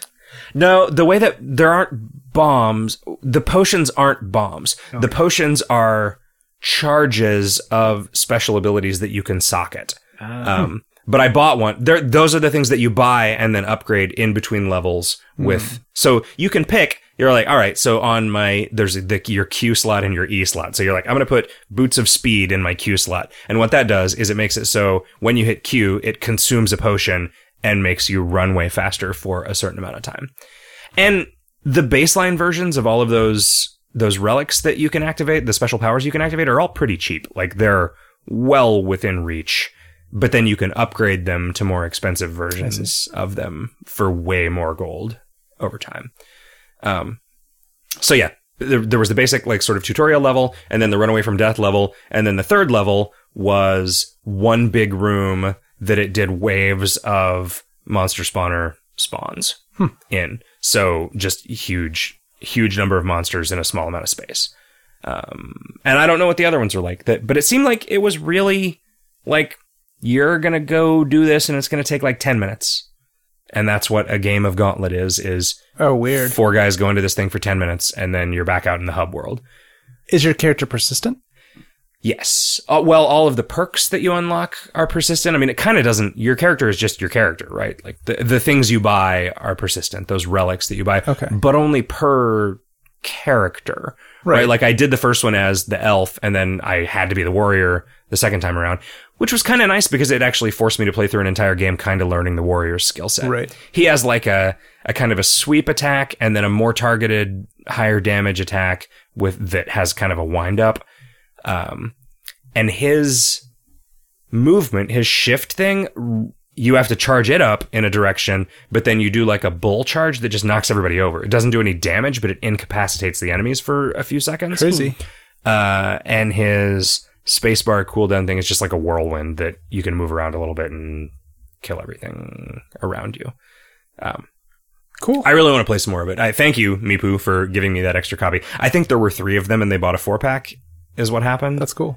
Um, I, I haven't gotten to play it with anybody that I know, but uh, yeah, I'm looking forward to it. The other thing I did was over the weekend, I put 18 hours into Wow. Wasteland 2. um, it is really good. Nice. Nice. It is. It is in a lot of ways the game that I wanted Shadowrun Returns to be. Um, you know, I mean, it's not in the Shadowrun universe, which is that would have been a nice feature for Shadowrun Returns to have. I don't know what they were thinking, not doing it that way. It, it so there's a lot of things that it, it's been interesting seeing the press about Wasteland 2 because I feel like a lot of the guys that are writing about video games now are too young to have really played like a Baldur's Gate or and I didn't even play Baldur's Gate, but like Or like a played- Fallout One. Pools Yeah. of radiance. yeah, that's even further back. I know. Pools of Radiance is like that weird intermediate step between like The Bard's Tale and Fallout 1. Yeah. Um I played the shit out of Pools of Radiance, actually. I think I went through the entire campaign two or three times. Hmm. I don't know why. So Wasteland 2, something that was really impressive to me, I, w- I had never been able to play Wasteland, and it was largely because you needed the manual, I think, to, to It's really hard. to really get it right. Yeah, and it was really hard. But I remember sitting down with uh, an old coworker of mine, and he was like, "Oh man, quick, download Wasteland!" And because it was the internet, I mean, it took us it took us two minutes to find and install and get working a copy of this game. He's like, "Check this out." He just like made he picked one of the guys with this particular skill that like you just go to this certain spot and then say use climbing on this wall and then it just let you skip the first five fights of Wasteland. Like this game is very much in that spirit to the point where it has some really annoying features. Like, if you are given the key to a gate, right? When you see a gate, on the main map. You can right click it to examine, which just uses whatever the focused character you have a party of up to seven people, and you get up to seven people pretty quick. It uses the perception skill of whatever Characters on point. whatever character is selected, right? Which what it usually does is like carefully examining the gate, whoever finds a lock. But sometimes it's a lock and an alarm. So then you need to find somebody with the room disable alarm skill and use that on it, and they have a percentage chance of success. And then you find somebody with the pick lock skill and use that on it. If you are given the key to a gate, the way that you have to open the gate is to go into the inventory of the character who has the key. And you don't necessarily remember who that is because Right. you don't remember who was focused when you had the conversation. you don't make person. a key master and just give them all the keys. Well, you could if you remember to do it, but because you're always switching back and forth between these guys, who you are, who you so are fluid. in a conversation is really fluid. You can you can swap at any time. So they'll give the key to somebody. So then you just have to go go through everybody's inventory, find awful. the key. All of the keys have identical icons. They only Ah. made one key icon, which is a little frustrating, but you know, a lot of the keys in Kingdom of Loathing use the same icon. sure. I try not to do that too often, but you also But you you're a single in Kingdom of Loathing. You click on the fucking door, and if you have the key, it lets you in. In in Wasteland Two, you have to find the guy with the key, set the key to one of his hotbar oh. icons. This can't be right. There's got to be some other way. pop to do this. out, select the key, like use the skill that is the key, ah, and click on That the can't gate. be right. There's that like It doesn't seem like it could be. Here, here's the thing. Like, what you sort of want is you want, all right, if I use this guy with a lockpicking skill, I want to be able to click on a locked thing and have him just try to use his lock lockpicking skill on it. What you really want is when you click on a thing that is locked, you want whichever one of your characters Has you've highest- obviously been leveling up their fucking lockpick skill Right. to just go open it. What this does, though, what it allows them to do is to add super weird hidden interactions to things, right? Like hmm. it basically just becomes the biggest adventure game. the biggest ever. adventure game. But it is not, but you never have to do any of that, right? Sure. Like it's just, oh, there's this, you run into these guys and one of them is wounded. And there is not like, it's not like just a wow thing where it's like press, press, right click on this guy to apply a bandage to him or whatever. If you happen to have a person with the surgeon skill and you activate the surgeon skill and click on the guy and they're a sufficiently skilled surgeon, they can heal him. And then that changes the storyline a little bit and you get some extra rewards or whatever for doing it. But like the fact that you can use, you can try to use any skill and there are a lot of skills on any interactable object in the world makes it so they can hide a lot of stuff in there that is like you think, well, maybe this would work, and then you try it and maybe it does. You don't have to do any of that to proceed, which is where the game is very kind. And the moments where you do have to actually mess with this interface, which is janky in these moments because it is so broad, is when it is a huge pain in the ass to use a key on a door. Right? Right. Whereas, like, I mean, really, what I would do, it took me a really long time to figure out, and I just, I, I actually consulted a walkthrough, which didn't work because there weren't any walkthroughs that actually specified how to do this. This whole time, the whole first part of the game, it's like you need to find these radio towers and hook up these repeater units to them. I had forgotten that the repeater units were an item in the inventory of one of my characters. And what you had to do was hotbar it and then use that hotkey Wow. on the radio tower. And I kept looking at it. I was like, the radio is fully functional. You click on it, it just observes it. The radio is fully functional. The radio tower is fully functional. The radio tower is fine.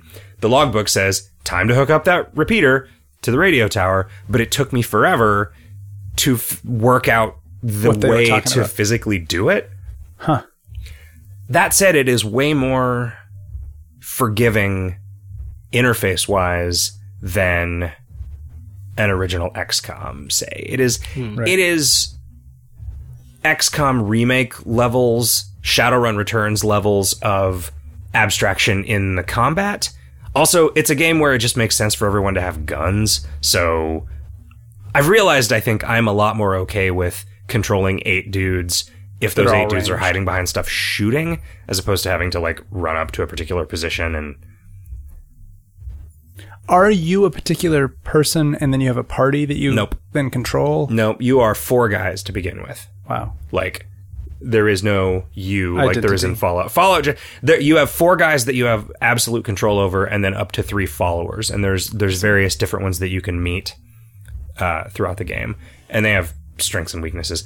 They if you don't have a character with leadership skill, they will often decide to stop listening to you and go under AI control. Huh.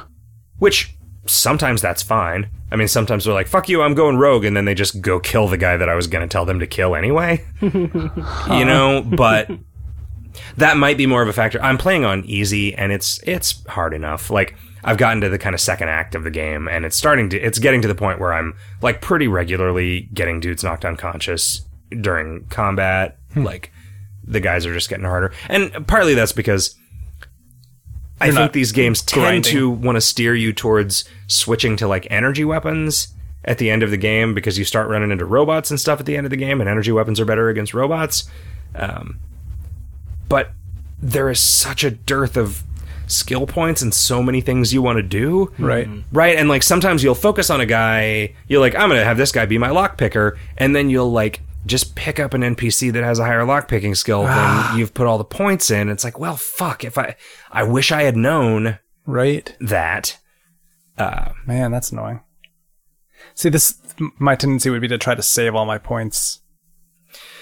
I often do. I mean, I will often save points until I find something that I really want to do. The the the general issue that I have with something like a lock picking system in video games is that they will often do this stuff where they withhold story that they'll they'll withhold satisfying conclusions of Arcs. goal resolution arcs because you just didn't happen to put enough points into locksmithing. Like, and you know, you were able to finish this other one because you're a sufficient computer hacker to be able to to really understand what was going on in this building or whatever. But I mean, because Alpha you're not, Protocol did that, right? But that was it was also satisfying to have a shittier ending because the story was good, right? yeah, Alpha Protocol also was more akin to The Walking Dead than it was to Fallout, hmm. in the sense that you knew you were making choices, right? It what like Sure. If you show me a terrorist camp that I have to infiltrate, I see a very different thing than if you show me a dungeon or if you show me an abandoned warehouse filled with what are effectively treasure chests. right? I didn't need to go do everything in Alpha Protocol. And I think it's just a thematic thing. Like, Huh. I don't know exactly why. But Alpha Protocol felt more like, well, these are just the choices that I'm going to make, and I'm either doing this thing or I'm not doing this thing. Whereas in a in an RPG where you can have, I was like, well, do I want to do locksmithing or hacking? Well, yes, I want to do both, and what that means is that I'm going to be frustratingly mediocre at both of them until the sort of end game. Right.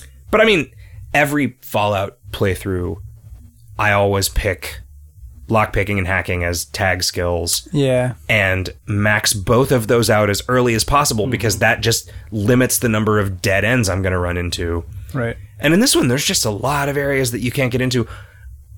Although some of those things I think are also subject to a, a skill called brute force that you can use to just break down walls and stuff. And I found that you can also use sticks of dynamite to get into a lot of those. Nice. But some of them are just gates where the key is brute force, which is less narratively satisfying than a lock.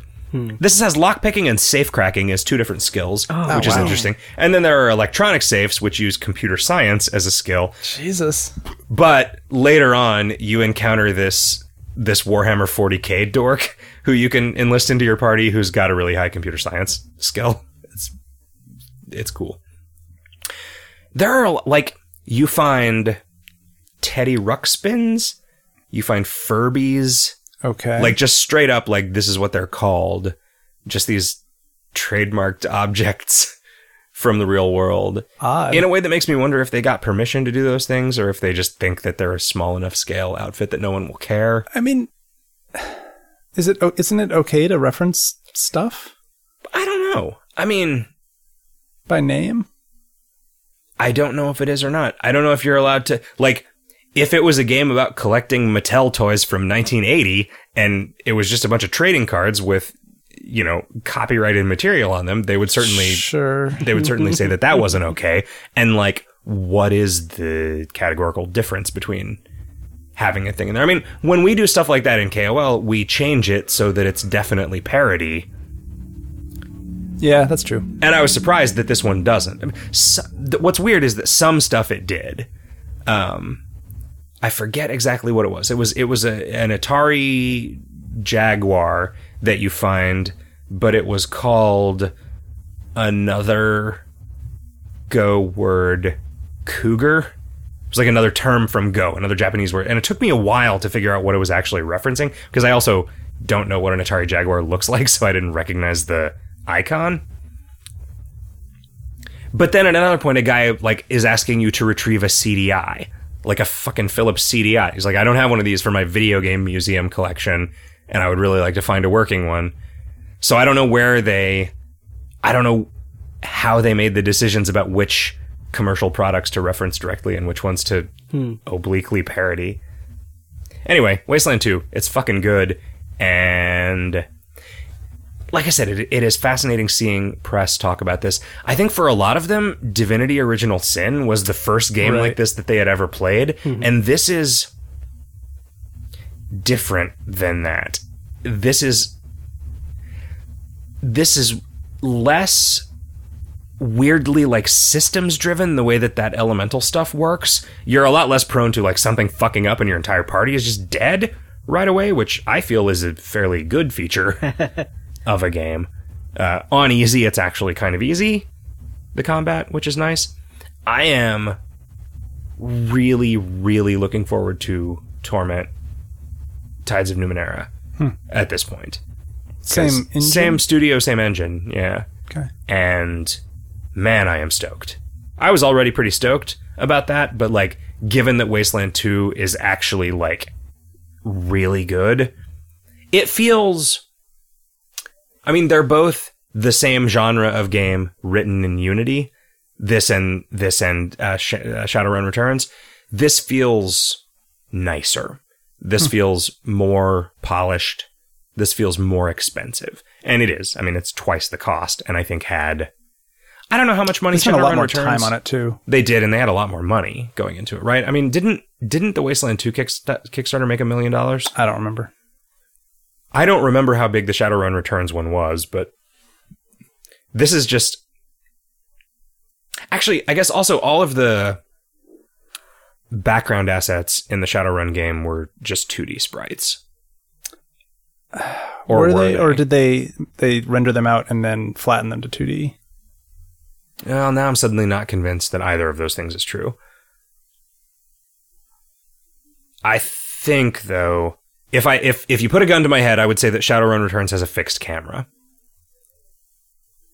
And that all of the assets are actually just 2D renders of assets that are on a 45 degree grid. Yeah, I don't Whereas remember. this is very definitely like some of that good good default Unity ground texture and and 3D assets that with a freely rotatable camera. Shadowrun Returns raised 1.8 million, Oh wow.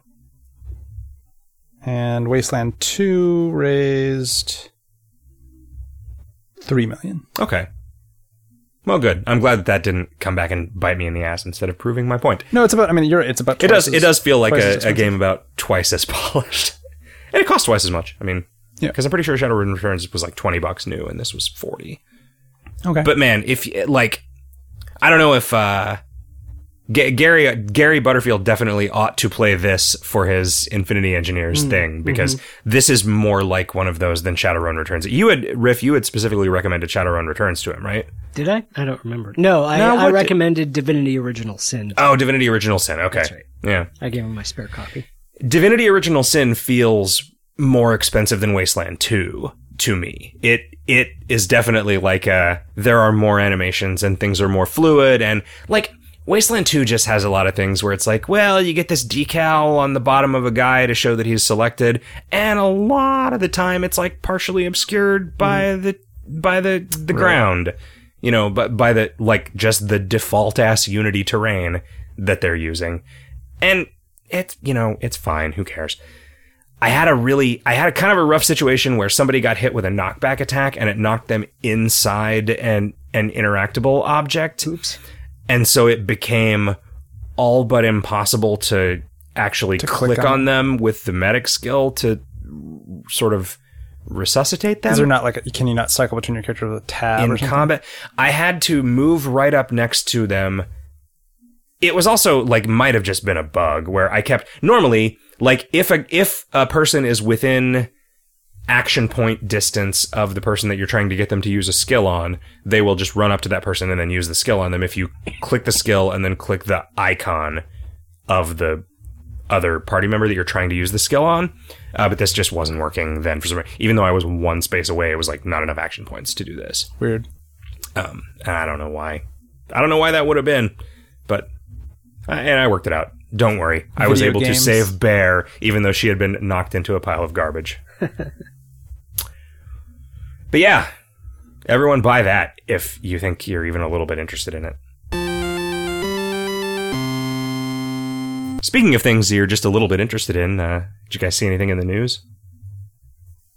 Titan was canceled, which is not a big surprise, I guess. But What, what was?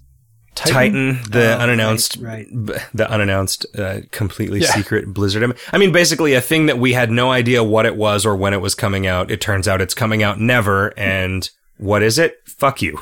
Yeah, man. I wonder. I wonder if anyone will ever know what it was going to be.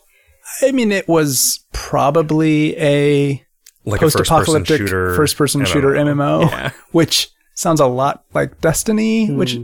is got like been just reamed by the press. I so- suspect that all of the reasons that people don't like Destiny, Blizzard would not have fallen into that trap. True, but they, I mean, they, so they spent seven years working on it with teams up to 100 people and Didn't end up with anything fun. didn't end up with. And it sounds like, It's possible that no one at Blizzard knows anything about making a fun shooter, yeah, right? I mean, maybe they needed to poach some talent from elsewhere. the Call of Duty team. Like, It's not even poaching; it's the same company. well, sure. um, yeah. They were crazy secretive about it. Like even when we were there and kind of got we we didn't get yelled at, but we got our buddy yelled at because we dallied too long in a hallway where there was some sensitive Diablo 3 information posted. They there were doors up over parts of Blizzard's campus that were like no fucking visitors period. Yeah. And they were like, "Oh, that's where Titan's being worked on." I mean, it said Titan on the wall. Yeah. So you're like, oh, cool. like, Was it or did they just salvage parts of the Titanic to use to decorate their walls? it sounds like the from the little rumblings that I've heard, it sounds like it was a crazy ambitious project that they just couldn't quite pull together. And I don't exactly understand what the, where the ambitions lie, but like per, maybe it was like persistent universe kind of ambitious or something, you know, like stuff that I mean, they must have believed that it was possible to have spent the amount of time and the amount of money that they spent on it. I, I for one, am very glad that there is a company that is successful enough and kind of has enough integrity to be willing to hmm. allow an experiment like that to pan out the way a science experiment is supposed to work, where even if you don't accomplish what you set out to accomplish, you've at least learned something. I do wish that anyone CCP other than too, right? them, yeah, yeah. I do wish that anyone other than them could benefit from the lessons that they learned. yeah, I mean, what would be awesome is for them to do a GDC talk about this is what Titan was and this is why it failed. Right. and this is what we learned about making this kind of thing lest anyone else ever try. But blizzard is not the kind of company that will do that. And it's sad but i mean this is like i was saying earlier like nobody knows i don't think anybody knows anything about warcraft adventures or about starcraft ghost. Like somehow nothing has ever leaked Yeah, that's weird. about any of those. It does seem weird. Like they maybe they put a Cortex bomb in everyone that they hire. And like That your 25th give you anniversary, yeah, your 25th wakes up. anniversary, what the ring does is it deactivates Everything the Cortex bomb. I had ever heard was so speculative based on like job descriptions and and like yeah. ad postings and stuff like that. Like it was just There was that article on Massively today, which was a collection of everything we know about Titan, and everything anyone knew about Titan that could actually be cited was like six offhand remarks from Mike Morhaime or or Chris Metzen. yeah, Like, and they were all things like, "Oh, it's going to be awesome." yeah. Like, so we know it was going to be awesome. Man, also, uh, Space Base DF9 kind of got canned.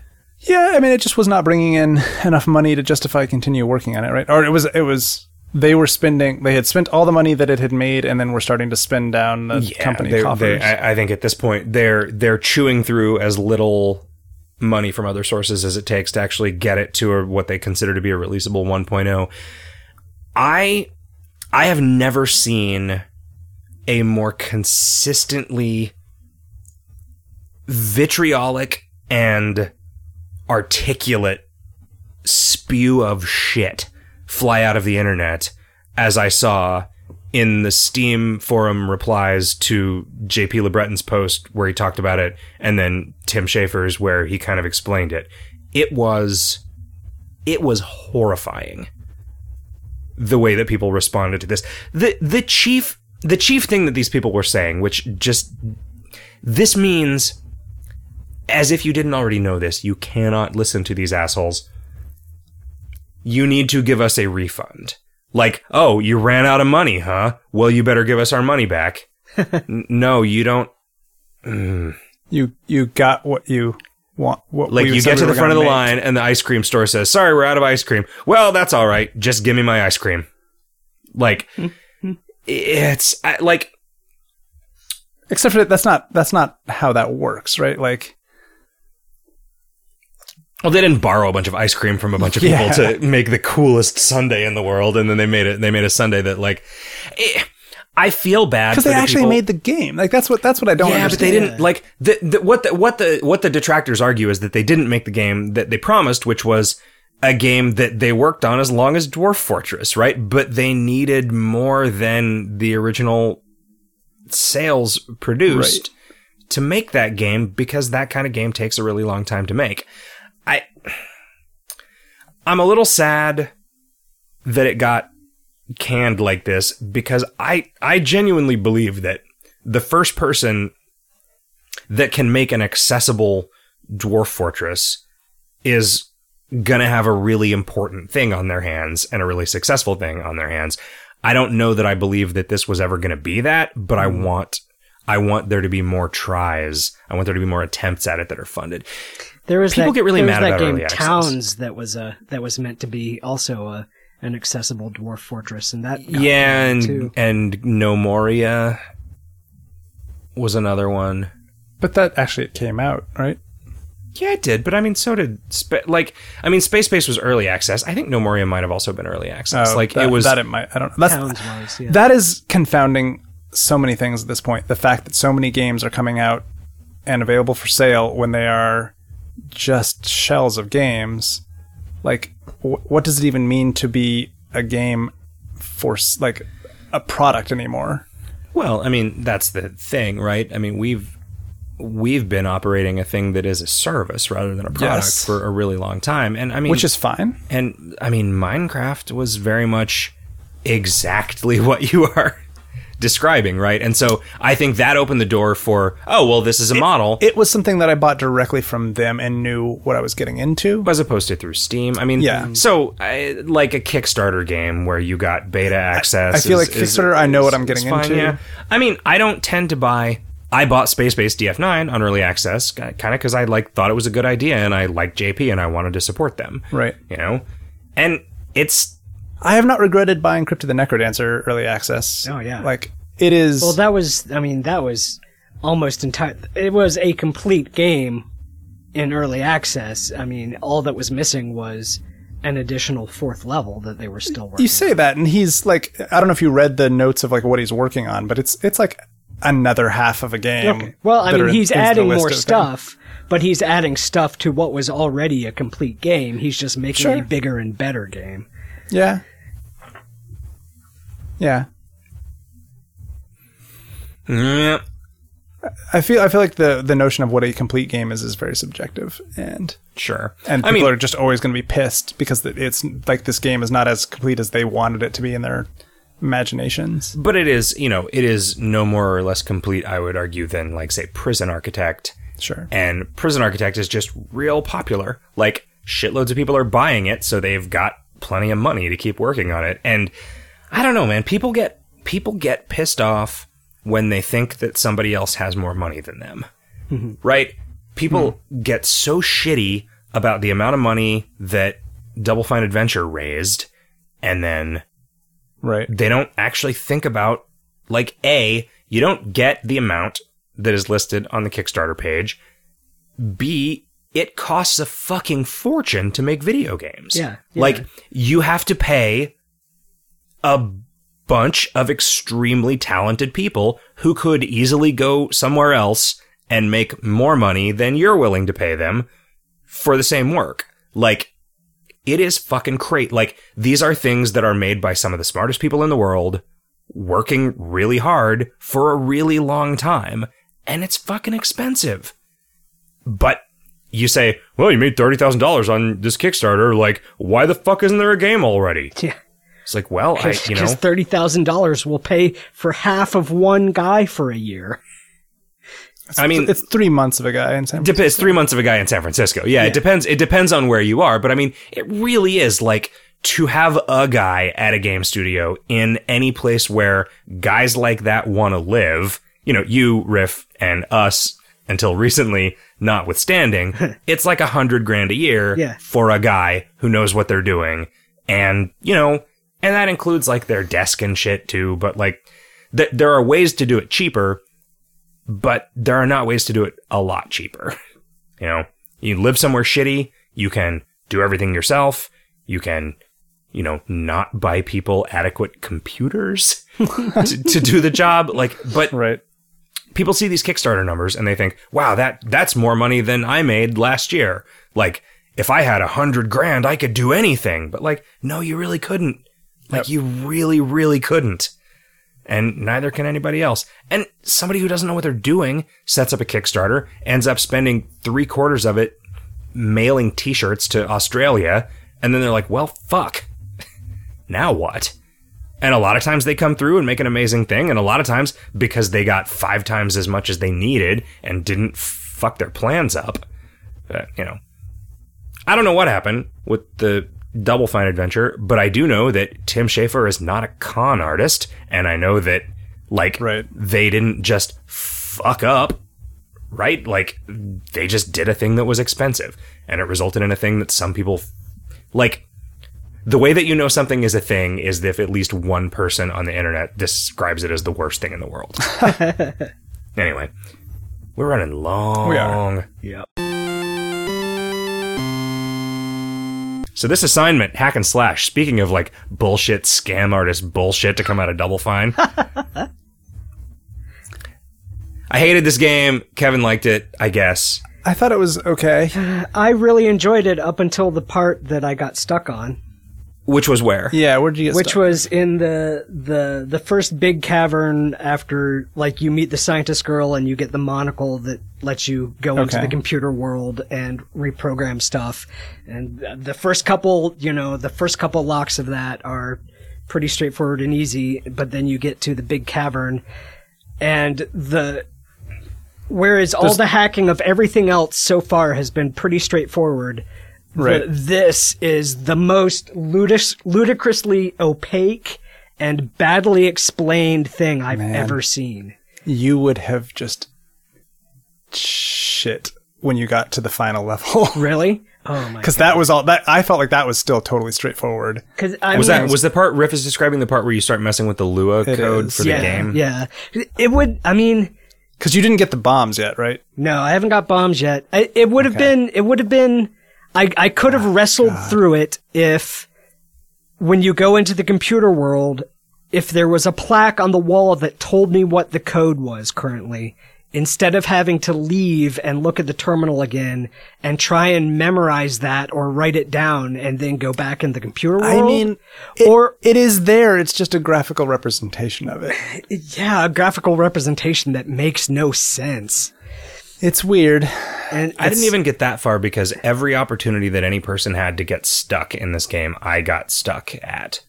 Like, I got sick of having to ask Kevin how to get past literally every screen Hmm. for like four screens in a row. And I was just like, The I just only can't. thing that I remember I'm interested in the telling you was that you could stand on the back of a turtle. parts of this. So that was the first thing. That was the first place I got stuck. Okay. Was not understanding that you could go north in this cave that seemed to exist just to contain that sprite. Right? There was like if if there had been a single river that you had to cross There- there was. to get to that cave There was, but to there walk was a the second way to get across it. There was a bridge, Oh. and that was, and I was like, why are there multiple paths? Like this confusing sequence of paths. Like that's where I learned how to ride a turtle, and then I'm like, oh, but I could have also just taken this bridge. That seems like a bad choice. And I took the bridge, Yeah. and so I had no idea that you could walk on a turtle. So I had no idea that you could go north in that cave. So I just wandered around the gigantic, everything looking fucking identical, no way to distinguish foreground from background, extra layers of fog that look exactly like the ground moving around in the foreground of everything. No idea. Just wandering and wandering and wandering. Is there a trick to this infinite forest that they've let me into? Oh man, Like, the forest was so fucking weird. Just the visual effect of it made yeah, my I brain still feel don't sick. exactly understand how they did that. What But- I, I couldn't even figure out what it was doing. It Yep. it made me feel car sick in my head, and I I Yep. don't get car sick. pretty great. Yeah, Oh. I, I liked that. Like I said, I liked everything up until that bit.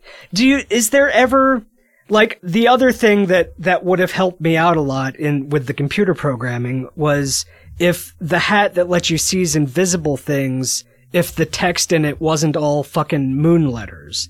Is It eventually replaces. There's something that you get that makes that just English, right? okay. you but, you can, but you can, not- You can also just not do that. well, Right, yeah. but I mean, but, but, Yeah. but you can't get that before The- that room though, I Re- my advice to Zach was I highly recommend you name your character A B C D E F G H I J K L M N, Yeah. and that you name and you name your sprite the second half of the I, alphabet. I, I, I did happen to, I noticed at one, when you see those wanted posters, I did realize that I had coincidentally named my characters some, with Useful some useful letters. letters. Yeah. yeah. That was, that was kind of funny, but, uh, Before I, could, I realized that you were going to be able to like translate it in the in the game, I had I had reconstructed uh, two thirds of the alphabet Hmm. and was able to read most things, but it was kind of a pain in the ass.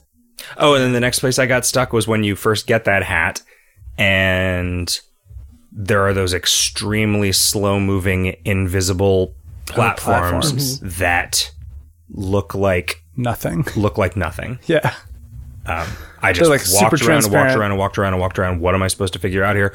Constantly just falling off of things that I didn't know were ledges. Like Yeah, that's a little that's a little annoying. the visual style. Also, you would regularly fall off of something, and then if you had still been, if you had been actively moving, if you'd been holding a key down when you fell into that hole, you would respawn with just enough momentum to throw yourself down the hole again.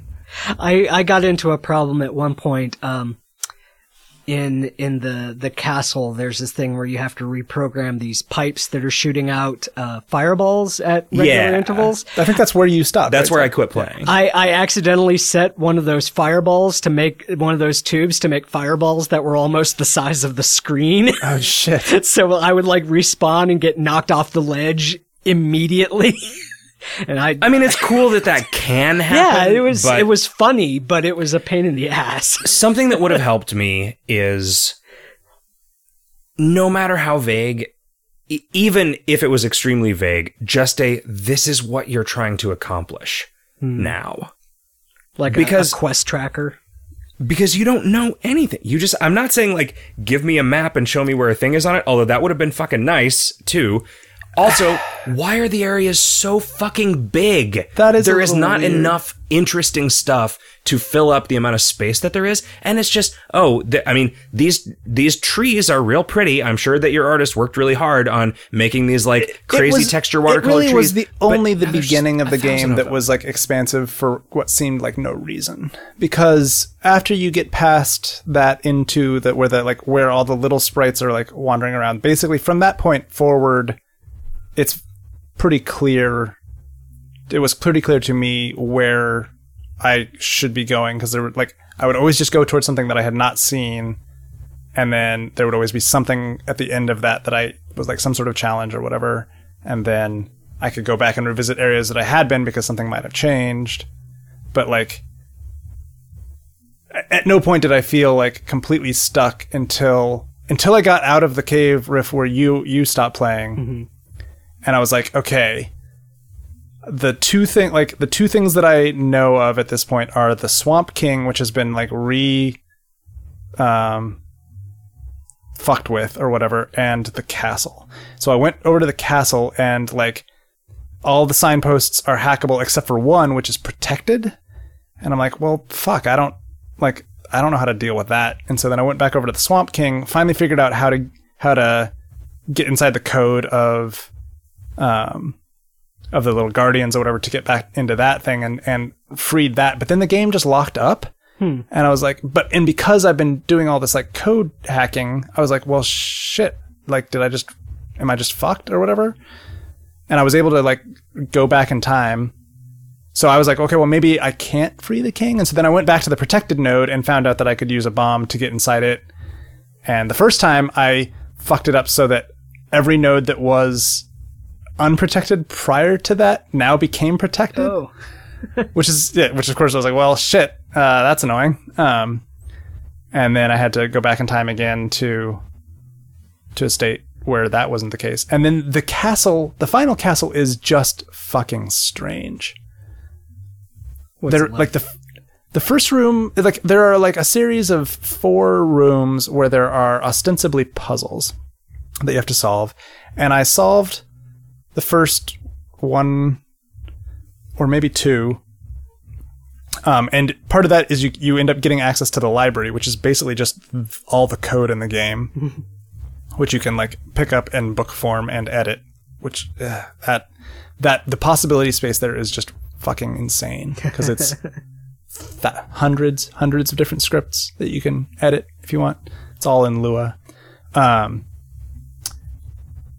but then several of the, the, the rooms in the castle just weren't doing anything. Like they, they they they looked like these devious traps. There was like one room where there was a giant cannon pointed at the door that didn't do anything, and it, and they comment on it too. They're like, "Huh, this isn't doing anything. That's weird." And then you just walk past it, and then um, there was one where the floor drops out, but there was like a small little bridge that I could walk across anyway, and and I, and they didn't even comment on that one. Like that one, I think was supposed to be a puzzle that maybe just didn't work. Um, and it wasn't that you had just randomly turned it off by messing with some code. I don't think so.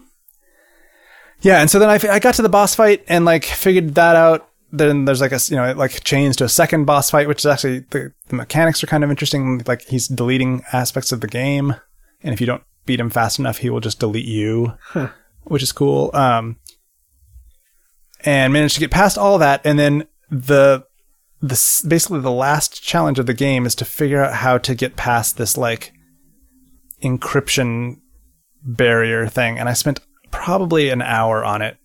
Could not figure it out. And I was like, you know, I've made so many changes to the code at this point. I have no idea what's like maybe I'm blocking myself at this point. So I went back in time to a really early point just after I'd beaten the boss, went back to that challenge and it had been solved. Whoa. And I don't know if it was something that I did or or what, but then I was like and then that was just done. Then the game was over. And was like, Weird. what the fuck? Like, I don't understand. I just don't understand what happened in that final castle. Like, was the game like, oh, you're taking too long on these puzzles, so we're just going to auto solve them for you? Was the game just buggy? Because that this is the level that like most people hadn't seen, right? Until because like they kept it out of the alpha Yeah. or the early access. Well, it just what they didn't keep it out. They just didn't know what it was going to be. Like they they were. So I talked to I talked to an acquaintance of mine that worked on it when I was like, "Hey, should I? I'm interested in this game. Should I buy the early access version of it, or am I going to ruin it for myself?" Oh, you know, I also played a couple levels of Quadrilateral Cowboy. Speaking of which, um, man, that game is going to be fucking great. It already is great. it's going to be great. Um, and he said, no, the only thing, nothing is going to change. We're just sort of figuring out what the last level is going to be. There's like the first four acts or whatever. It makes sense. Like it makes sense as the final level because you basically just get access to the game's code itself, which fine. Like ah god, it is I wish that the so game, confounding. I wish that the game allowed itself to be about what it is about. Right? Like, I wish that this game about hacking was a game about hacking and fucking with code and changing the way that things work and learning about the rules that govern the behavior of objects in video games and was like fun and interesting and educational without like letting a shitty adventure game get in the way hmm. of the things that are actually new and good about this game. Hmm. Like the things that the game are about. Right? It's funny that you just have this thing that lets you just basically give yourself as many hit points as you want. Sure. In the very beginning, it's like, oh, well, okay, hit points don't matter. So, like, why make me run across this fucking map with all these fucking turtles on it? Like, why? Why? Why hide stuff when there are so many more interesting ways for Because you to you didn't hide things? necessarily do that. You didn't necessarily give yourself a bunch of hit points, right? Like I, there are a bunch of artifacts that I think you don't necessarily have to get, right?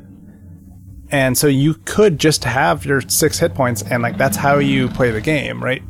It's because you were more thorough when you found those first couple of chests at the beginning of the game, then you were well, I mean, I got to. I had the op- I had the luxury of being thorough because I was figure out what to stuck in the same five fucking rooms Sure. for the first hour that I was playing the game. Like, sure. yeah, There was one chest I could never get to, which pissed me off. So I have no idea what was in there. It was in the castle somewhere, hmm. And Did in the, you, in the not in the final castle. In the did you uh, figure out how to get the like five million day grotto chest to spawn? I Yes, I think so. there you you pick up that artifact that lets you speed up the day night cycle, but it doesn't seem to really be fast enough. I don't know. Yeah. I assumed that that was something that I would have to go back Come into back once later, I once I got Computer World and just changed the five million to a lower number.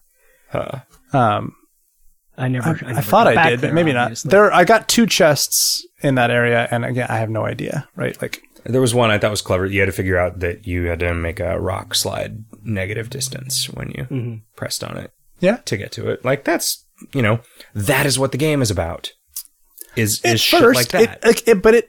I, I appreciate that they want to like they want to take it to the logical extreme, which is here edit some code. You know, Yeah, I I wish I wish that the code editing had been more like hacking everything else. I mean, did it did it need to be presented in this weird spatial computer room fashion? I mean, why why was it? I mean, for you to be able to play it with a controller, it probably did. Well, I mean, yeah, everything else when you go to hack it, it just gives you a dialog box and you you hit an entry and edit that entry with your keyboard. I mean, why was the code not just okay? Here's the code. You can edit the blue words, and just let well, you because you type. don't have a keyboard. what? Zach's saying if you play it with a If you're playing it on a Oh, console, you're you don't playing- have a keyboard. Well, I mean, then you do then you do the the up down to change the letters the same way you. I mean, you still have to you you have to change you have to change those words into other things somewhere. right. Why is it why is it in this re- this really obscure and inscrutable room instead of just the dialogue box that has the words in it? I don't. I don't know the answer to that. Honestly, And I didn't even get that far, so I obviously don't. know. the w- representation was weird. Like the crystal, I didn't understand why they sometimes used things as crystals and sometimes had named things. And Yeah. yeah, Ah, guys, we gotta quit. This Yeah, just this is we, this, too this is our last episode. Our listeners are our listeners have been Hack- holding their breath hack this the entire time. Riff. Yes. What is our assignment? Our assignment is Heavy Bullets, which is on Steam for Mac and Windows and maybe Linux. I don't know. It is a uh, a a procedurally generated permadeath FPS, uh, where your gun is a revolver that holds six bullets, and that's all the bullets you get, but you can pick them up off the ground after you've fired them. So, so it's it's an ammo conscious uh, roguelike FPS. We're going to keep playing first person procedurally generated area games until we find one that isn't terrible. you know, Eldritch is not terrible, but it's a stealth game, so it doesn't count. Um, cool. I hope this game is fun. I hope it is less frustrating than Hack 'n' Slash. I man, Hack 'n' Slash made me feel like an an angry baby Yeah, because I felt like a baby for not being able to solve the things that weren't even supposed to be the hard parts of the game, which is where the fuck do I go to get to the next actual complicated, interesting, challenging thing? And then it made me angry. Yeah. Because it made me angry Why- because I was why I have really do that? enjoying it, and then suddenly I felt like, ah, now it's incomprehensible. Fuck you. well, I wonder if you went back to it if you would still feel that way because like there were definitely some trickier bits, but it like I, I will probably Yeah, I give know. it another try once, you know, when we get to a dry season when I don't actually have like three games, three, four games waiting that I want to play. sure. But Kevin, if somebody wanted to send us a listener's mail for the segment that we almost never do, how would they go about doing that? Well, they could tweet us at VGHotDog. They could email us, vghotdog at gmail.com. Or they go to our website, videogameshotdog.com. They could also go to iTunes and put a, uh, a question in a comment, but that would be weird. Uh, yeah, but I still encourage them to do so. Okay. Guys, I've had a fantastic time getting steadily sweatier in this tiny room as we've recorded this extremely long episode of Video Games Hot Dog. And I hope we do it again, maybe with some slight variations on the theme, real soon. And until we come back, uh. keep your head in the toilet and keep reaching for the fridge. but bye. Have a great week, everybody. See ya.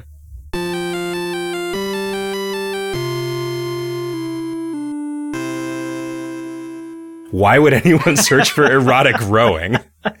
Also, if you were on that site, wouldn't just rowing, like, isn't it kind of assumed you don't have to put like sexy or naked in front of all of your searches there, right? Like, What? It's possible that Oh. that actually gives you better results.